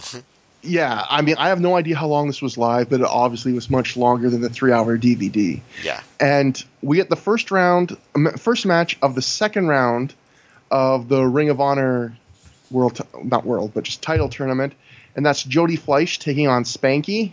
Spanky wins here in 5:13 by pinfall after the slice bread number two. Um, Matt, you gap for a bit so I can take a break. Well, Fleisch looked a lot better here than in his first match. I thought. Um, just it just just I guess just trying to do a little less, and so I think what he did had a little more impact. Um, did a goes for a springboard dive, but Spanky crotches him mid rope, like mid rope, which I think which I thought was very cool. Um, you know, because usually the crotching is right in the corner. Um, Spanky hits some suplexes on Fleisch. Uh, overshoots a springboard moonsault and takes out the guardrail, which uh, the crowd lo- uh, loved it, and they really loved that he got up. They, he got a huge pop for getting up after that. Um, so Fleisch went for the shooting star press. Spanky moves, and Fleisch lands on his feet, which I thought was one of the coolest things uh, of the night so far. Um, so, so I thought he really got himself over with just those two spots, the uh, taking out the guardrail and then uh, and then the landing on his feet after missing the shooting star press. I thought like the crowd at that point the crowd was just like gaga over him. Um, Spanky hit a quick um, slice bread number two for the win, so it was a very short match, but I thought it had some cool spots. As far as like a, just like a really short, uh, nothing doing match, it was very entertaining, I would say, and I thought both guys looked good. I thought, um, I was not, I did not, I was not as, I didn't like this that much. Um, I, I thought there was a couple cool moments, but I thought it felt in some ways kind of disjointed, which obviously a five minute match can feel that way, kind of herky jerky. And it didn't make up for that by having as many crazy spots. It did, like you said, have the absolute nutty spot, probably the nuttiest spot of the night, where Jody Fleisch does the moonsault to the outside and crash and burns on the guardrail, which was actually a scary spot. Uh, especially in light of the Chris, Chris Marvel, Marvel, intro. Yeah, yeah. You, I, I imagine if you were in the crowd, you know, live watching that, you're probably thinking, "Is this going to happen again?" And it was crazy for him to even attempt that because on these early Ring of Honor shows, the guardrail is really pretty close to the ring, and he gets really good distance on this. Like he doesn't just sometimes you see in wrestling a guy does a dive and he goes a tiny bit too far and kind of nicks like the barricade or guardrail. That wasn't this. He he crashed way deep into the guardrail and yeah, knocked it he over. pretty much moonsaulted the guardrail completely. Yeah, he yeah, it completely overshoots Spanky. You know, Spanky immediately kind of ducks down and tries to talk to him, and like you said, he gets a big reaction just for sh- just for standing up, and I did think it was kind of, like it was impressive, but I also thought it was weird where like Donnie B's going, you know, if he gets up, I'll shake his hand, and the crowd's applauding him, and it's like the thing that he did best on this show that got the biggest reaction was a clear kind of botch spot from a bad idea, which was I'm going to do this crazy dive, you know, in a in a place where I really don't have much room to do it. So I I thought that was kind of funny, but to me it was just a not too much, just a five minute thing. You know, Spanky kind of wins out of nowhere with a well not out of nowhere, but he he hits the slice bread number two and Spanky at this point I forget if he's like six or seven and oh like between the gauntlet match from last show and the two wins here like he has not lost it. He he's the winningest Ring of Honor wrestler so far. Yep, yeah, I, I again, and I thought, you know, there, like I said, not match maybe was kind of disjointed, but I thought they executed it the way they wanted to, and even the botch, I think, got the crowd more into the match. Um, whereas I think in their other matches they didn't execute it exactly the way they wanted to, and I thought that made them a, look a little more impressive here than they did in some of their other stuff. It, it, was definitely one of the most memorable things from this show. Yeah, and there's some memorable things on this show. So, and then we're going to go to um, next second round match in the Ring of Honor title tournament, and that's uh, American Dragon taking on Doug Williams.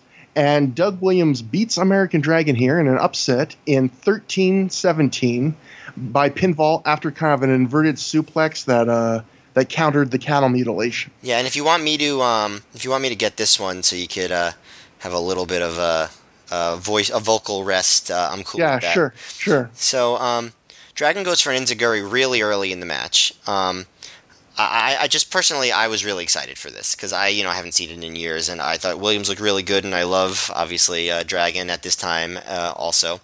So, so, so, you know, Dragon hits that enzuigiri. It's like a very early big spot.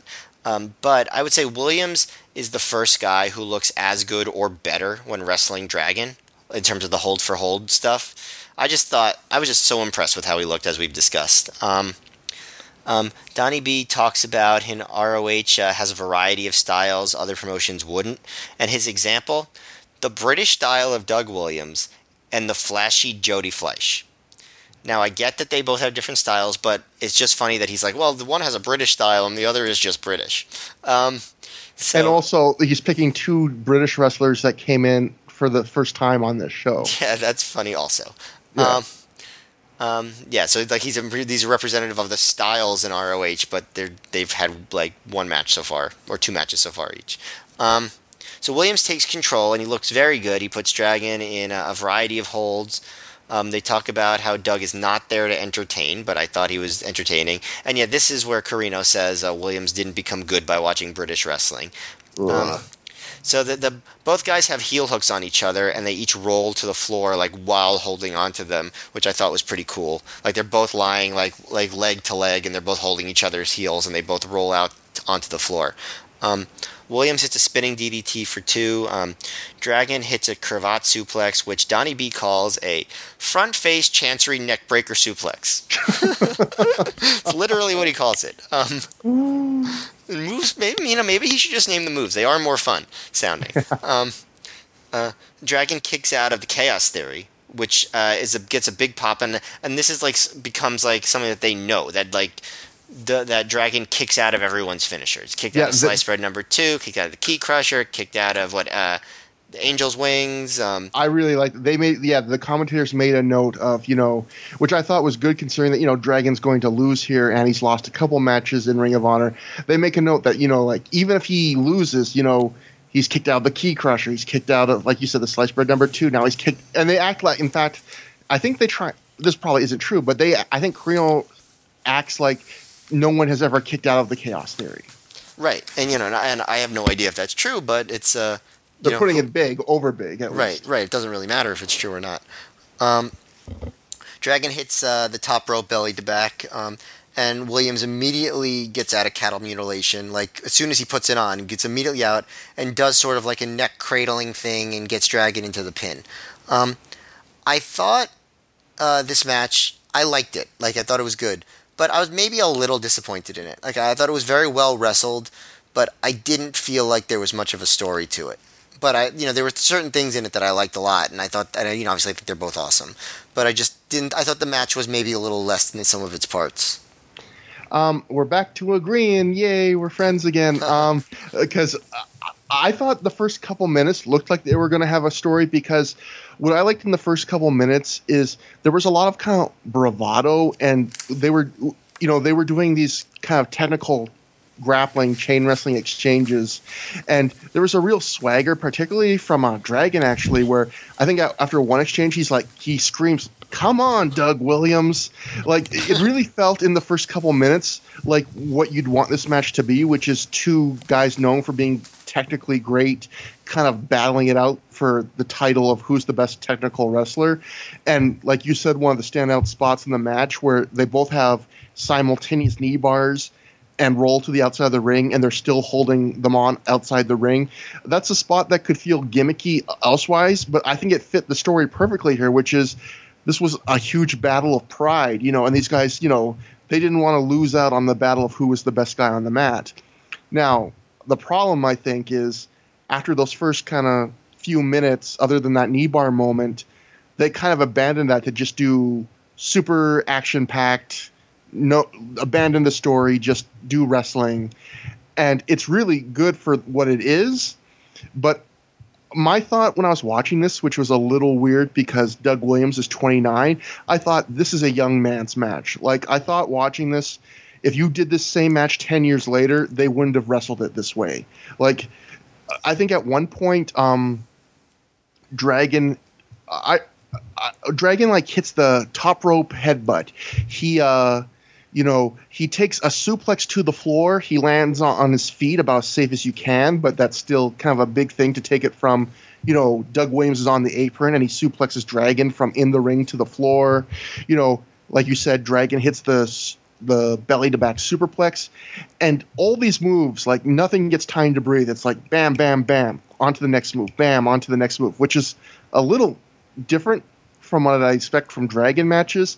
Like even the Chaos Theory suplex, um, Dragon you know kicks out, and while the announcers are like, no one's ever kicked out of the Chaos Theory dr- suplex. Dragon's on offense probably five to ten seconds later, like while they're still talking about that. Right. Which uh, again, it, it's just it's still a really entertaining match because of the action, but it was kind of surprising how these guys, especially Dragon, of really smart, thoughtful wrestlers, were kind of doing what most other guys in this card are doing, which was let's just pack this match with action. And if we lose some other aspects of wrestling, that's okay. Like, you know, again, Dragon throwing out kind of almost all his biggest moves here.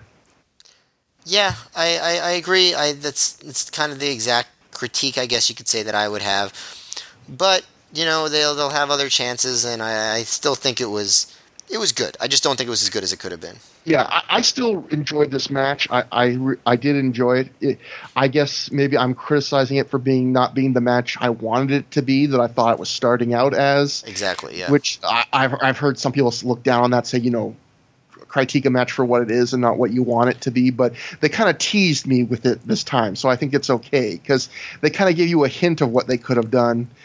Um, I also thought the ending. I thought it was cool that you know Williams wins by countering the uh, the cattle mutilation into he kind of herks him up and does an invert suplex and does that kind of like three quarter Nelson pin. But I also thought it was a little bit underwhelming in the sense that they did so much in the time they had to hit so many big moves that just doing an inverted suplex and then getting the pin kind of felt a little bit even though it was countering a you know a finisher I, I kind of wish they had done kind of a bigger move than that to finish the match. A lot of these finishes feel abrupt to me.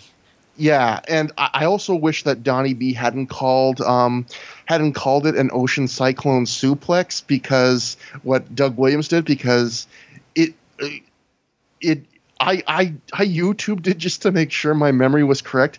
This move in no way resembles an ocean cy- cyclone suplex. So it's funny how oddly specific he was while being completely wrong. Yeah, this like this this was actually the front face neck chancery neckbreaker suplex. Yeah, like uh, normally uh, Johnny just, just just, just kidding. you really? Oh crap! Gotta change my notes. But no, like Donnie B, like you were saying, he um he usually just does word foo when he doesn't know a move. He he'll like kind of approximate what he thinks it is and then add another four descriptors to it. but uh, so it was kind of weird for him to like come up with an actual not common suplex in in North America and then be completely wrong about it. But yeah, I would say good match but not very good, you know, action packed but could have had a bit more personality other than the first few minutes. But still, again, and, and obviously they said live this was a big surprise because Doug Williams was a British kind of fly in, and here he's beaten Dragon. But Dragon's not even going to be on the next show. Yeah, but maybe we didn't know that yet at the time. Yeah. So that that is noteworthy actually. Like they they they flew Doug Williams in and he gets put into the um, he gets put into the ROH title match. Now we should mention because I don't know if we actually did mention this. This tournament is building up a four-way Iron Man match at the next show, and the winners of all the different quote blocks are going to be in this four-way, and there's going to be a whole point system, which we'll I guess we'll explain on the next show. Yeah. And so so far we have now Spanky and we have Doug Williams in the four-way for the next show for the title. Mm-hmm.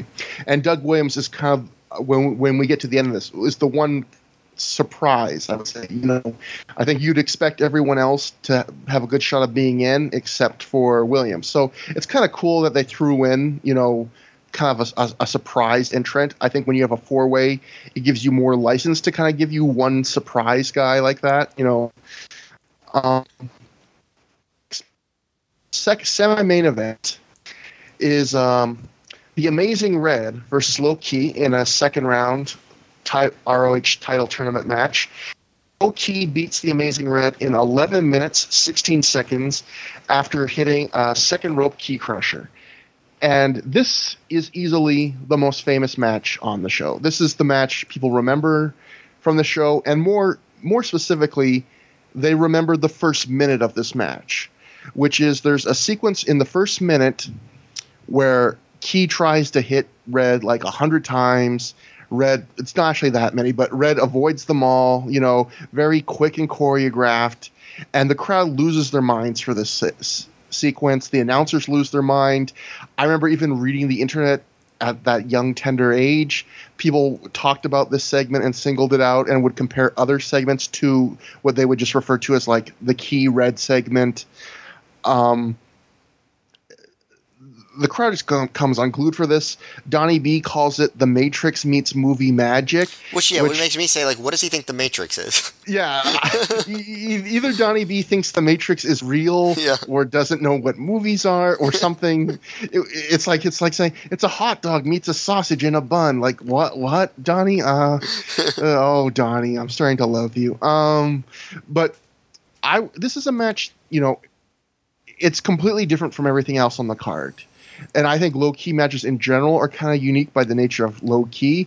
But this was very much, I think, you know, kind of a mix of some of the brutal things Low Ki can do with kind of the very athletic stuff he and Red can do. You know, there's some real brutality to some of how Low Ki treats Red in this. Like I noted, um, Low Ki wrestles uh, wrestles Red here, and they're the same size. But the way Low Ki works and the way they work this match, it feels like Low Ki seven foot tall, three hundred fifty pounds. You know, even though they're basically the same size, very similar. But you know, he beats up on Red. He uh, at one point he lifts Red into kind of a Ki Krusher cradle type position over his shoulders, and he just runs Red super hard into the other t- corner turnbuckle. Yeah, he calls that and, the crush rush. Yeah, and, and and Red falls over the turnbuckles, and the camera doesn't catch his bump, but from like the crowd reaction on that side of the ring, it, he must have taken like a, a really bad fall because they kind of give like that kind of ooh like jump out of your chair, this kid just killed himself reaction, and I thought this was easily Red's best performance in Ring of Honor. Uh, um, some of the sequences don't hold up quite as well. I, I, think the thing that surprised me revisiting this match is the opening sequence that everyone talks about is not as long or as fast as I remembered it, and the crowd even starts cheering halfway through it. But I guess in the age of um, Will Ospreay and Ricochet matches and stuff like that, th- they've set the bar so much higher for how long and complicated these kind of choreographed back and forth sequences go. But it's uh, credit to these guys. It's still impressive. There's a sequence later that doesn't get talked about that ends with a, I think, um, Red hitting a standing shooting star press that I think is just as good that people don't talk about as much. Um, just you know, a really exciting, entertaining match, and maybe it loses a little bit 15 years later, but I think just the nature of how brutal it was in spots and just, it, I think some of it still really holds up. Yeah, I like. I think I might even like this more than you. I um I but I used the same the same phrase. I said very exciting match, still entertaining. But I thought it was. I would actually go as far as to say it was a great match. Um, I thought it was better than the Low Ki AJ Styles match from the month earlier. Um, that opening was cool, but I think the match itself that they had was even more impressive. Like, first of all, it was the first match that I really saw Red selling, like really selling, and I thought he did a really good job of it. Um, you know, this underdog selling thing. I thought the timing of some of these kicks were awesome. Like, you know, just um, you know, Low Ki blocking Arana and then just destroying Red with a koppo kick. Um, then Red blocks the tidal wave kick with a top rope drop kick, which I thought was awesome. Then he koppo kicks, uh, Ki koppo kicks Red off the middle rope onto the floor. Like I just like so these, these some of these moves are just so brutal. The first time Ki goes for the crush rush, uh, Red reverses into like a um, like almost like a like a flip driver thing that looks really cool. Um, the only move that I thought really looked sloppy was the reverse Rana that Red hit on Low Ki. I don't think that really hit cleanly, but um, but I just thought it was totally awesome. Like everything they did, the crowd was like I said they woke up the crowd because this was like a really long night. You know, the crowd was fairly respectful. They were a good crowd, but you know they had to be like dying at this point. And this this match I thought got just as hot a reaction as it would have gotten in the first few matches. So I you know and it, to me it stands out as a unique match during this early period. And I thought the like Low Ki has been giving great performances the entire time. I thought both guys were looked great in this match, and uh, Red got a big standing O at the end with a red chant. Um, I was impressed by this 15 years later. Like I did not expect to like it this much. Yeah, and and I think one of the things that makes it hold up is that that brutality because watching it, it was like one minute you'd see something really kind of athletic and pretty, and then the next minute you'd see something just brutally violent from Low Ki. And I think that mix is something that to this day, 15 years later, not a lot of guys accomplish, like have matches like that. Yeah, possibly maybe because some like the, you know, the guys wrestle a little safer now. So yeah. the brutality, like it actually is novel again. And credit to Red, he plays a good, really good underdog here, and he's willing to like bump and take take the abuse here. You know, I, I think obviously Ki kind of you know shows off how he can be stiff and brutal in every match, but a guy like Red really enhances that by how how how what he's willing to take and how he's willing to sell it. And like you pointed out, something I missed. I think is really good to point out. There was selling in this match, even though there was a lot of big spots and craziness. They did also let things breathe breathe at some point. The selling, you know? I think, made the match in a lot of ways. yeah, that it's the difference, you know. And this match did not. It's only an 11 minute match, but they still found time for it. You know, sometimes people go, "Oh, you know, a short match." They don't have time for stuff like that, and I've used that as an excuse on this show for matches that are like four minutes long. But once you get to 11, you can still have a complete show stealer match, which is what this was the best match on the show, and the match everyone came away talking about from this show, and still have selling. You know, still still let things breathe a little bit. Um, I will say there is one spot that was a bit iffy, other than the one you mentioned, which is uh, Low Ki goes for a big kind of a car- handspring type kick, and um, Red's on the ropes, like on the outside of the ropes, and the kick clearly whiffs. But even that, I thought Red did a great job of. Once he realizes it whiffs, he kind of leans back like, "Oh, I was trying to dodge that," and then he just sits there, stands there, and lets Low Ki kick him with a different kick. And I thought, you know, a guy that young, some guys would have just bumped anyway, even though it was a clear whiff. And he was smart enough to go, you know, I'm not going to sell this. I'm not going to be a deer in the headlights. I'm going to react and just wait for what comes next. And Yeah. that actually impressed me. It's a very good point. Um, I also liked at the end when when Ki hit the top rope Ki Krusher, like it was a delayed cover. Like he was selling before he covered, but the move was still so devastating that it still got three, even though the cover was delayed. I thought that was good and impactful. I, I really like that too. It, it harkens back to the uh, the Dragon Ki match from Round Robin Challenge, where you know Ki hits the top rope Ki Krusher on Dragon and would have probably won the match in, in story. But again, just in that match too, he's too exhausted from doing it to like cover him, and Dragon rolls to the outside. And I thought it's great he kind of kept consistent on that, where he hits the move, and even though he does win, he he he has to crawl. It takes time. You know, it, it took a lot out of him to hit that, and I think it does put Red over even that like, you know, he pulled had to pull that out to beat Red. You know, he showed him respect where he had to hit him with that big a move to beat him. Yes, definitely. So yeah, th- to me, this is the best match on the show. I, w- I would agree with you. It's better than AJ Low Ki.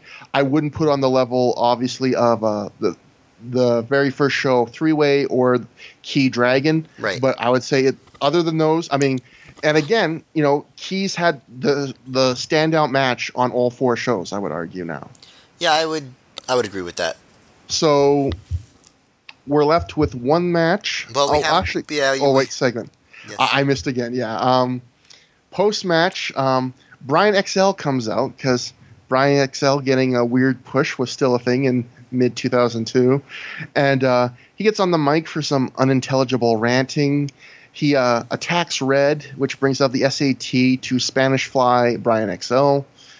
Um, that was pointless. Donnie I mean, B call, Donnie B calls uh, Brian XL a quote nappy headed goof, which just Oh, made me yeah. say like why like why do you have to go there? It doesn't make any sense. It's totally unnecessary, but that is wrestling, but it's stupid and it sucks. I mean, Donnie B, you know, head of his time, years before. Um, I Oh, I forget. Oh, yeah, Imus had said nappy headed ho. Here comes nappy headed for. I mean, everyone, people weren't being, I don't know, outright racist, but, you know, there was a lot of like little bow wow comments and stuff to Brian XL, you know, Yeah. and it's tough to give them the benefit of the doubt considering what Ring of Honor was early on, but it, it doesn't get completely there, but it is a little bit, makes you want to tug, tug on, tug on your collar a little bit. Yeah, definitely.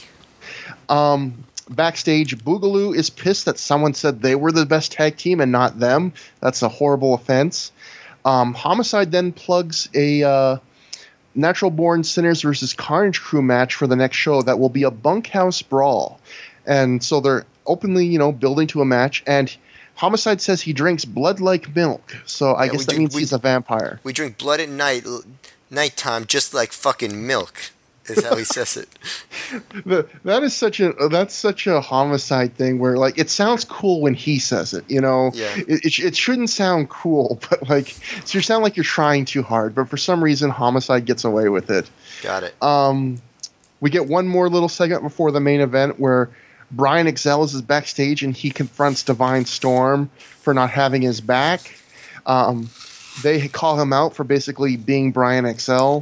Quiet Storm calls XL uh, biatch, biatch, biatch, getting revenge on him for last month. Uh, and then XL storms off saying he'll find someone else to fight his battles with him. So that's building up to something that we'll see in a little bit. Yep. Um, I guess yeah, we're gonna we're gonna get a brand new stable that will make its mark in a lot of ways.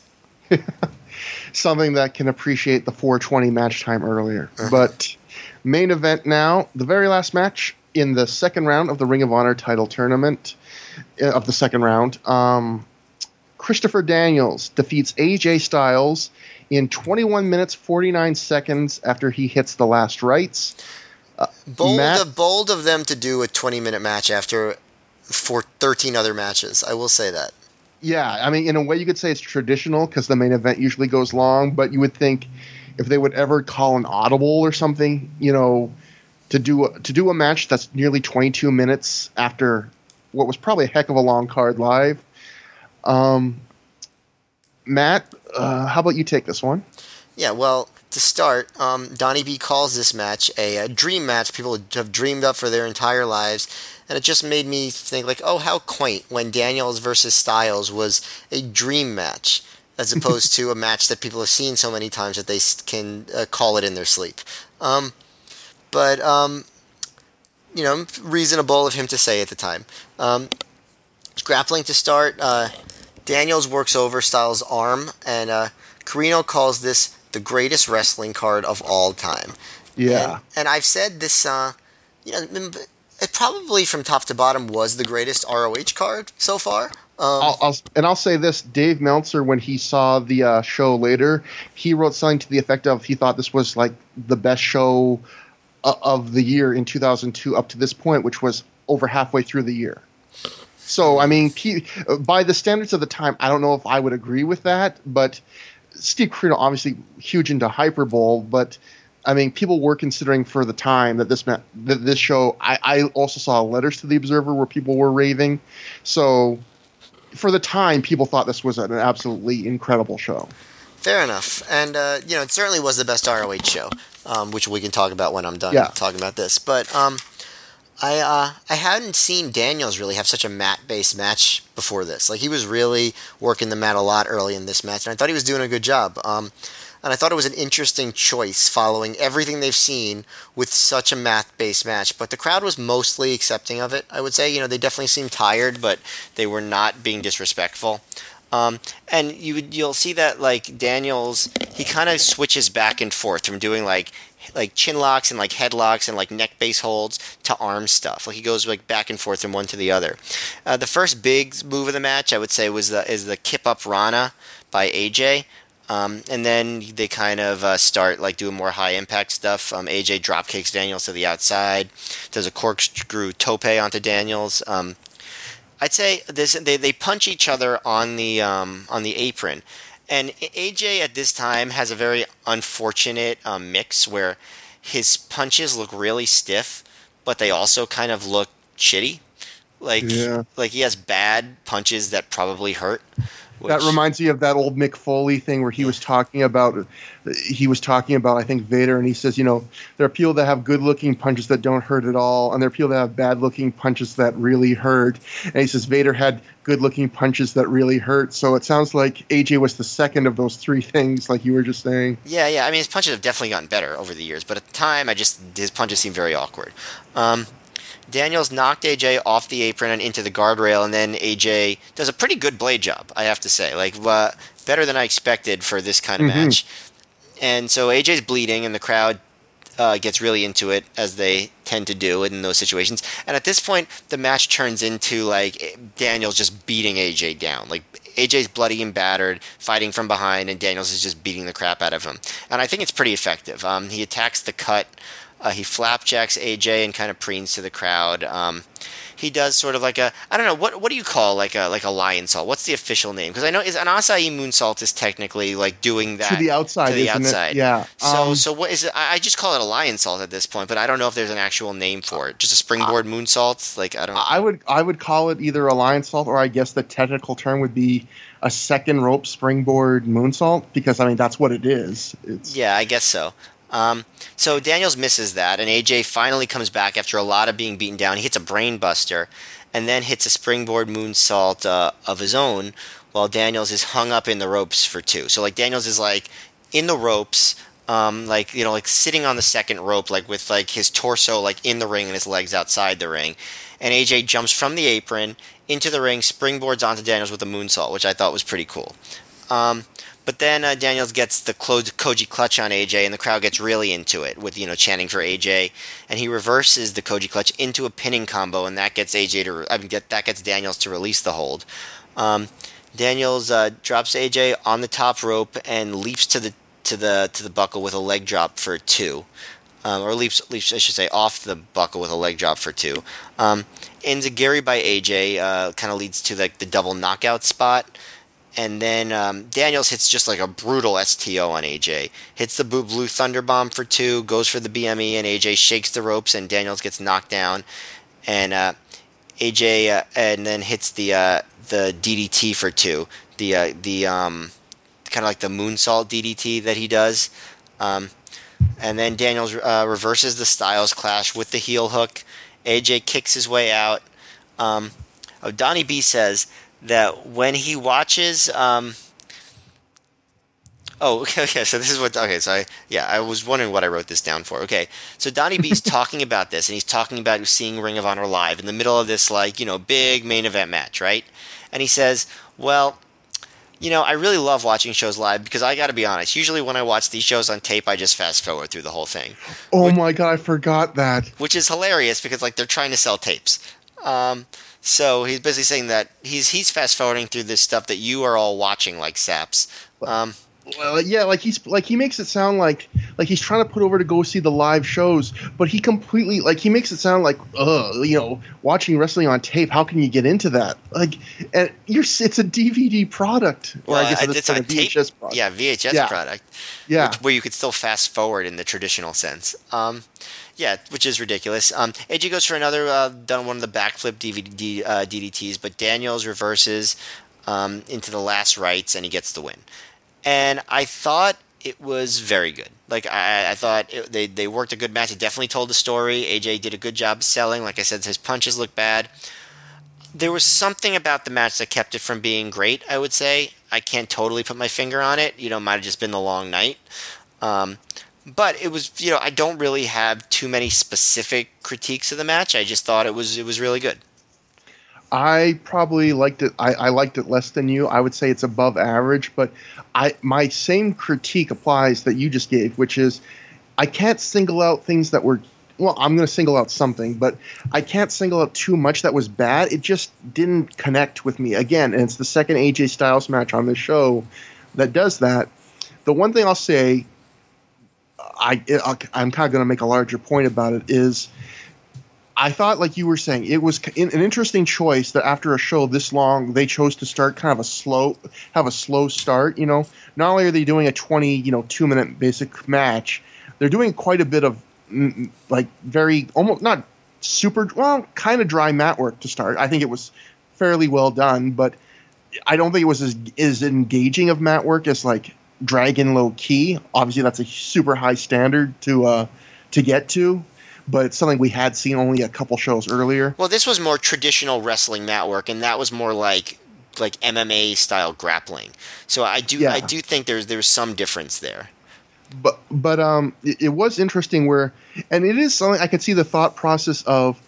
This crowd just saw something absolutely insane with Red and, and Low Ki, and they've been through a long night. So let's let's kind of calm everyone down and build it back, build them back up again. And I've heard, you know, I've heard wrestlers talk about that as a thought process for matches before.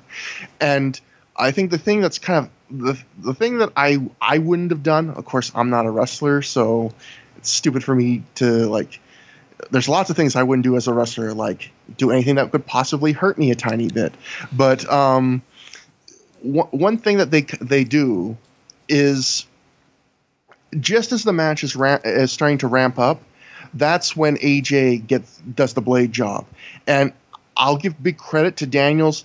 Daniels when he does when AJ bleeds, Daniels works the cut. Like I think a lot of wrestlers they make the mistake of if someone bleeds, they just keep working the match they would work no matter what, and just it's it's their match plus blood.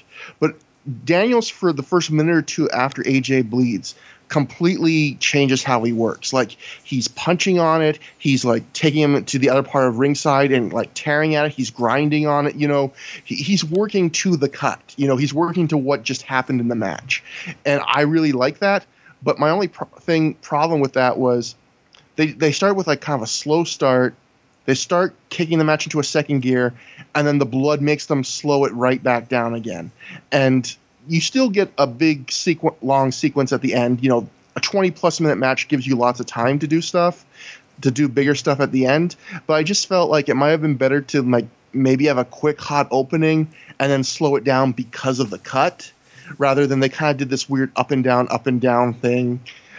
Um, the, there was there was just something that um, the work was all really solid, and again you really appreciate guys like Daniels and Styles who are just so technically proficient when some guys aren't. Although on this show, I thought the standard of work was higher, but but compared to some of the other shows, um, I always love a good finish, and I thought Daniels countering the kind of the springboard into the reverse DDT into the last rites was like a really fluid spot that you know those two moves flowed really well together. So I really thought that was a good looking finish, and um, you could tell the crowd, you know, that was the spot the crowd popped the biggest for, and I love that they ended on that because Lord knows in indie wrestling a lot of times guys don't end on like the biggest spot, and so, that was a match.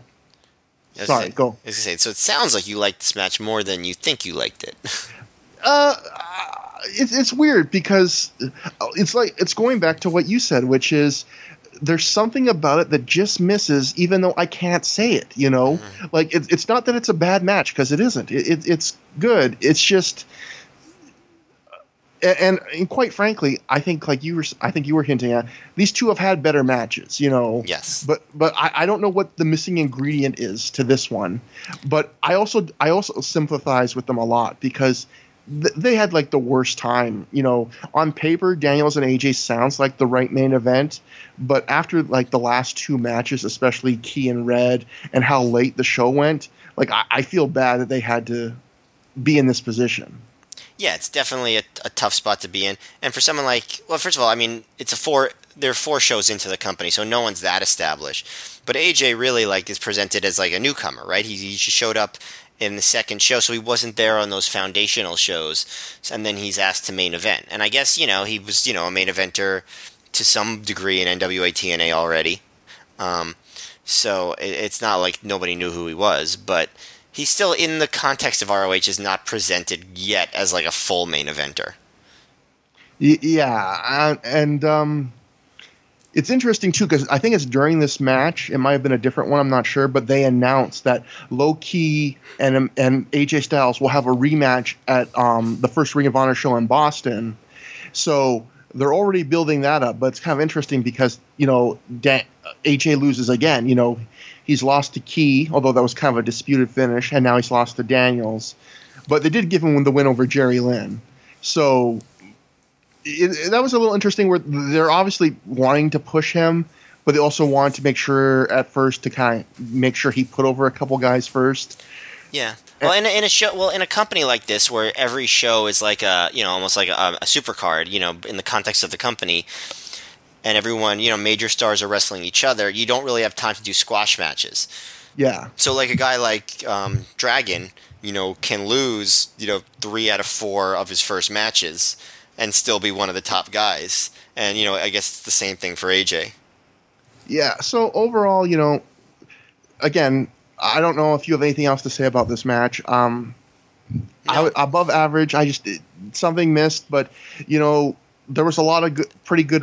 There was a lot of entertaining stuff on this show. So, you know, on another show, this would have stood out uh, probably even this probably would have stood out more. But um, post match, we get a few things, and the first thing is uh, Donnie B comes out and says he's got to make a huge announcement, and he was actually teasing this on commentary during the match. Steve Corino was like, "I gotta know what is it," and you know Donnie B wouldn't tell him, and Donnie B says he's gonna make this huge announcement, and Christopher Daniels, you know, gets on the mic.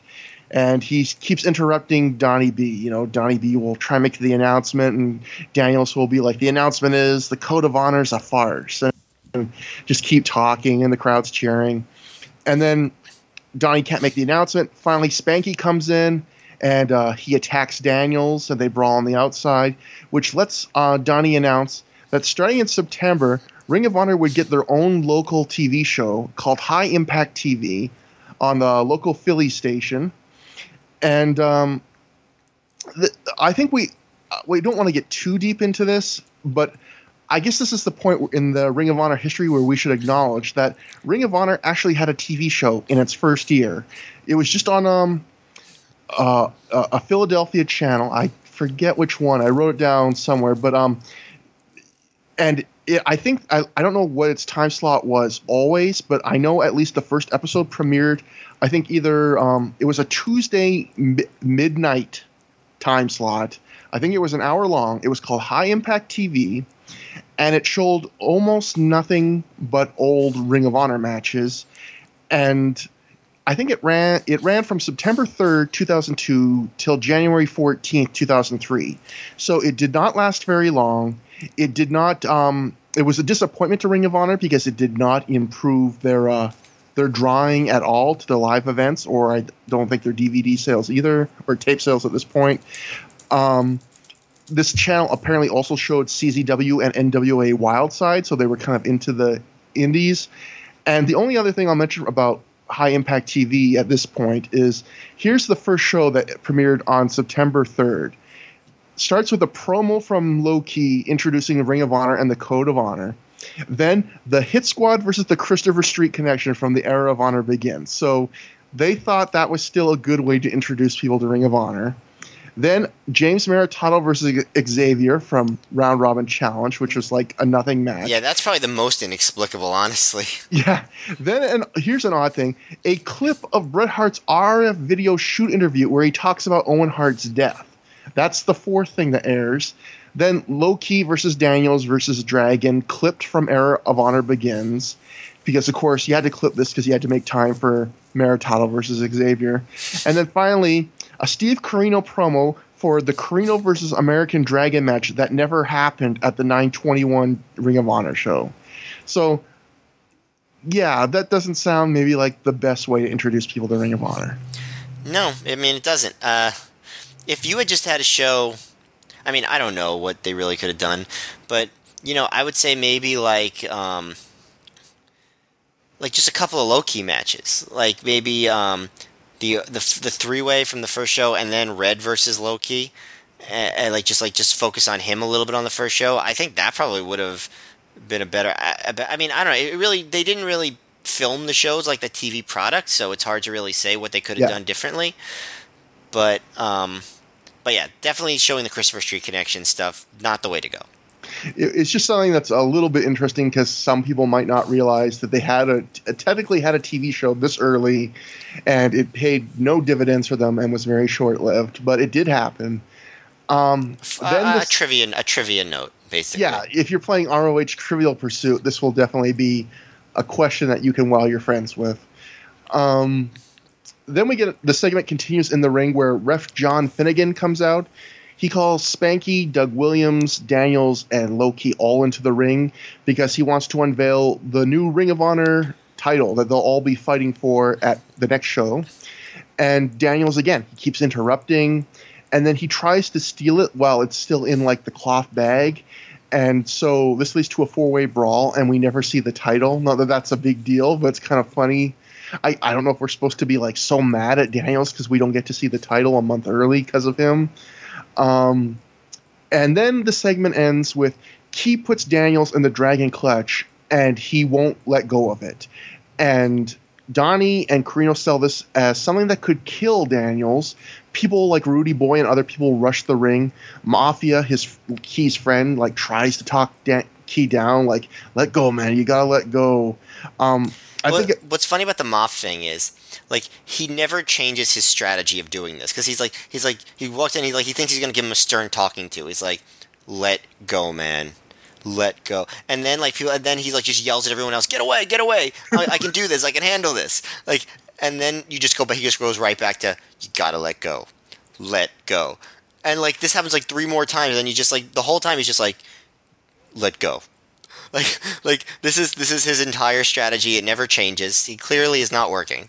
not once does any of like the five or six people in the ring ever try saying stomping Low Ki or hitting him at all, you know, like you would in wrestling to make him release a hold. Like Yeah. everyone's just talking to him, even though Low Ki in this position is completely defenseless to if someone just wanted to like kick him in the head.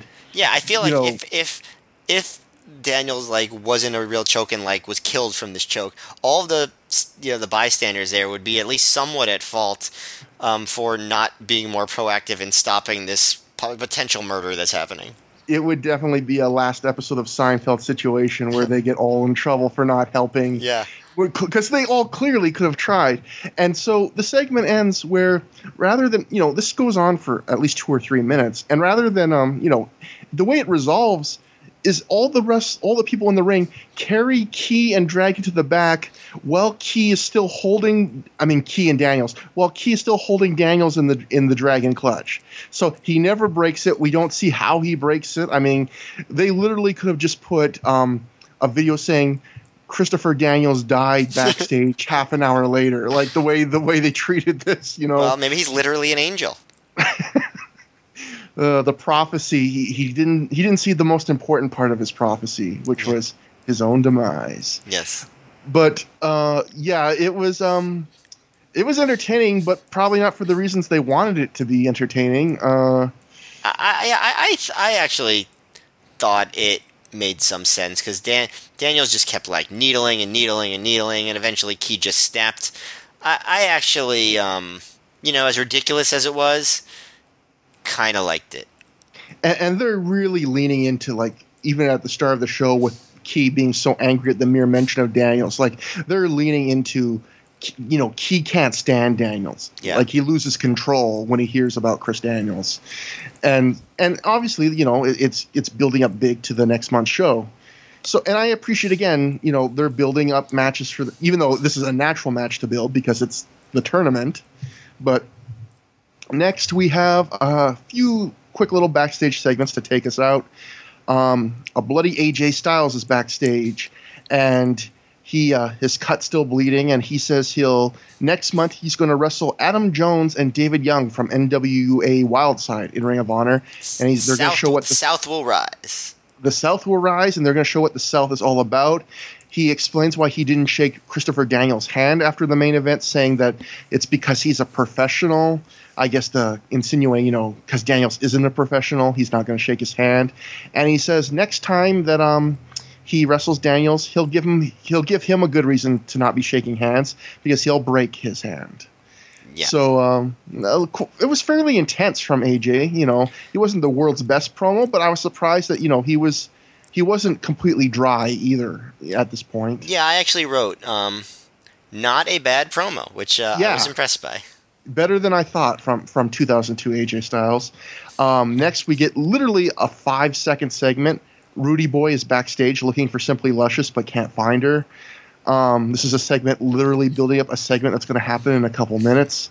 Uh, Spanky then goes to uh, up to American Dragon backstage to rub it in his face that Dragon lost in the tournament and he won. And he notes that Dragon isn't even booked for the next show. And then Dragon gets pissed and challenges Spanky to a two out of three falls match in Boston, which Spanky accepts. The the screen has a graphic telling us it's going to happen. It never happens. Um, Sad I assume I assume this is because Spanky started with zero one shortly after this show, so I assume that is zero. I. I looked it up on um you know like purolove.com just to make sure like Spanky was literally working on the day of the Ring of Honor Boston show in zero one. So this is probably this is this, I would say this is the first great lost ROH match. You know, there's there's there's probably a, more than a couple, but this is probably the first announced match that for whatever reason never happens. I will say Spanky and um, and Dragon do get to have their great ROH match a few years later. Yeah, uh, in in like 2028 uh, through the years we'll cover that match. Yeah, and uh, looking forward to it. And then next segment is Carnage Crew. They plug their bunkhouse match with uh, the Natural Born Sinners on the next show, and they attack some more ring crew people. So mean. Yeah, they're, they are building a, quite a few matches up, like more than they they've always been doing it since day one. But with these little segments in the second half of the show, they're really building up for the next couple shows. Yeah, two shows ahead. Yeah, doing. And Loc Yeah. says, "Honor my fucking ass." And then we get the final segment, and this is what ends the show. Um, I don't know if this was night vision or just green tinted because it was outside, but a camera finds Steve Corino and Simply Luscious making out like behind the arena, and they don't notice for an uncomfortably long time. And the thing that m- really made me scratch my head was they're making out right next to an open dumpster, and it's like you you could have made out anywhere in that area. Why you pick next to open dumpster? Uh, why? And um, so the camera finally Corino notices. Um, Corino gives like the most fakey evil like kind of villain laugh. He goes, "Thanks, Rudy boy." I'm still, he- I'm still trying Yeah. to figure out what's villainous about this because it's like they're two adults, um, like you know, making out, which is, I think, perfectly fine. And even if you want to say like it's bad because Corino is a bad guy and he's a corrupting influence, like she's already a member of the prophecy. So really, what's there to corrupt? So I don't really see what's so dastardly about Corino here. That's what, you know what I, you know what I mean? and, and yeah, and also, um, Corino has very obviously made his intentions clear ever since Simply Luscious showed up. Every match she's involved with, he's lusting over her on commentary. So In fact, the first time she shows up, they kind of do a different angle where they sort of talk about like like hush hush, they're already dating, and then they kind of switch it to him like trying to get in her pants. yeah, so and, and it's just funny because then we get the big like to be continued with an exclamation mark graphic on the screen and that's how the show ends and again it's funny that ring of honor is the kind that keeps telling you throughout these shows over and over again not sports entertainment. And that is like a raw ending you know? Yeah. like steve steve Corino a guy who hasn't had one match in ring of honor yet is making out with a like a valet who isn't really a serious wrestler at this point. And we get a to be continued and that's you know that that's our cliffhanger. Yeah. Early ROH does some things that are refreshing compared to like WWF at the time in the sense of like they really don't do rough bumps and they really for their big matches do have clean finishes. But otherwise, I'd say they're just as sports entertainment as any other wrestling in terms of like the kind of skits and angles and characters that they present. Like it's it's just it doesn't ring true this whole like we're not sports entertainment thing. yeah, th- there's more of a focus on wrestling, but all the skits are very sports entertainment skits. Like there's a lot of very silly comedy. There's some over the top characters and stuff like this, which is very soap opera esque. You know. Yeah, exactly. Um, but that said, um, yeah, I thought this was a uh, a really good show. I mean, I don't think it's as good as they seem to be making it out to be at the time. You know, there's a lot of crap on it. It's very bloated. It's way too long. But as far as like, and it, also, if you're watching this, I can't even imagine watching three hours of this in one sitting. It's just too much. But as far as just like being consistently entertaining and substantial for the entire show, I'd say this is head and shoulders above all the other ROH shows they've had so far. Yeah. Um. It. to me, Low Ki and red doesn't get quite to the level of the main events of the first two shows, and I always miss having that absolutely. And I, I realize those first two shows set such a high standard for that kind of match, but I always miss that kind of crazy great match when I'm recommending stuff. But in terms of overall quality, this is easily the best show. I mean, there's a lot of stuff that's kept short. There's nothing that's really too painful to watch. I would say Red and, and Low Ki comes close to being kind of like that great, great, gotta see this match. Um, there's fewer there's fewer shitty skits. everything feels like it has more of a purpose because it's part of a tournament.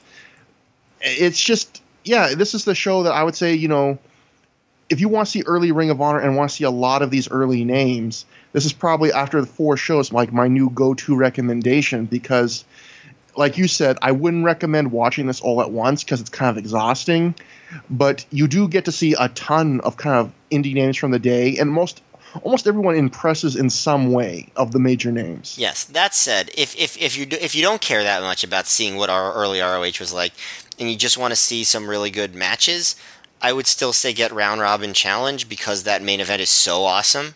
Um, unless you could find that match other somewhere else. Yeah. Um, but but as far as just like being uh, having variety and a bunch of different kinds of good stuff and even the bad stuff, you know, giving you some good insight into what this the company was like, this is definitely the best one. Mm-hmm. I agree. Also, this is I know we talk a lot about different eras of ROH. In some ways, this is an end of an era too because this was the last show they had as part of those that Takedown Masters series where they had mm-hmm. these early these first four ROH DVDs were actually sold in like major retail stores um, um, like Best Buy and places like that. And this is the last one of those that gets that treatment. So then we get more into like the era where it's become. I'd say at this point it's really becoming more of like a proper promotion with angles and characters and like different, as opposed to just that whole like um, special, you know, bunch of matches on a tape kind of thing and I'll point out that uh, I don't know how much editing is in it, but the Takedown Masters I did check today is actually at highspots.com for $9.99. So for people that do want to follow along, this is one of the rare early Ring of Honor shows that does seem to be available through non-eBay, you know, or tape trader ways or torrent ways, whatever. That so. Yeah, and and and also let me say this. Um, for those of you who want to follow along on the next show, which is crowning a champion, the main event of that show is available for free on ROH's YouTube channel. Yeah, so I mean, if you want to, and that again, that's an hour-long Iron Man match. So if you want to see kind of the one big thing on the next show, there's no excuse not to see it because it's it's completely for free on the internet. Um, and that'll be it, I think, for the fourth episode. Which means now, when we hold up four fingers, it can mean more than just the four horsemen. Um, so that was I, am I'm, I'm losing steam with these jokes. Um, we got we got social media. I hate saying that phrase. Why did I say it? Okay, I just gotta get through this. Okay. If you want to see us on Twitter or contact us, you can contact Matt at Mayor MGF. You can contact me at Trevor Dame if you write to through the years at gmail.com, someone will read it eventually. We are browsing the message boards at prowrestlingonly.com, at f4wonline.com if you're a subscriber, and at voicesofwrestling.com. And there is a six in my social insurance number. Um, that's it. Uh, thank you, everybody. We will be back next time for crowning a champion. We will finally just find out because we've lobotomized ourselves and forgotten. We will find out who is the first ever Ring of Honor champion next time on Through the Years. Goodbye, Bye. everybody. Bye bye.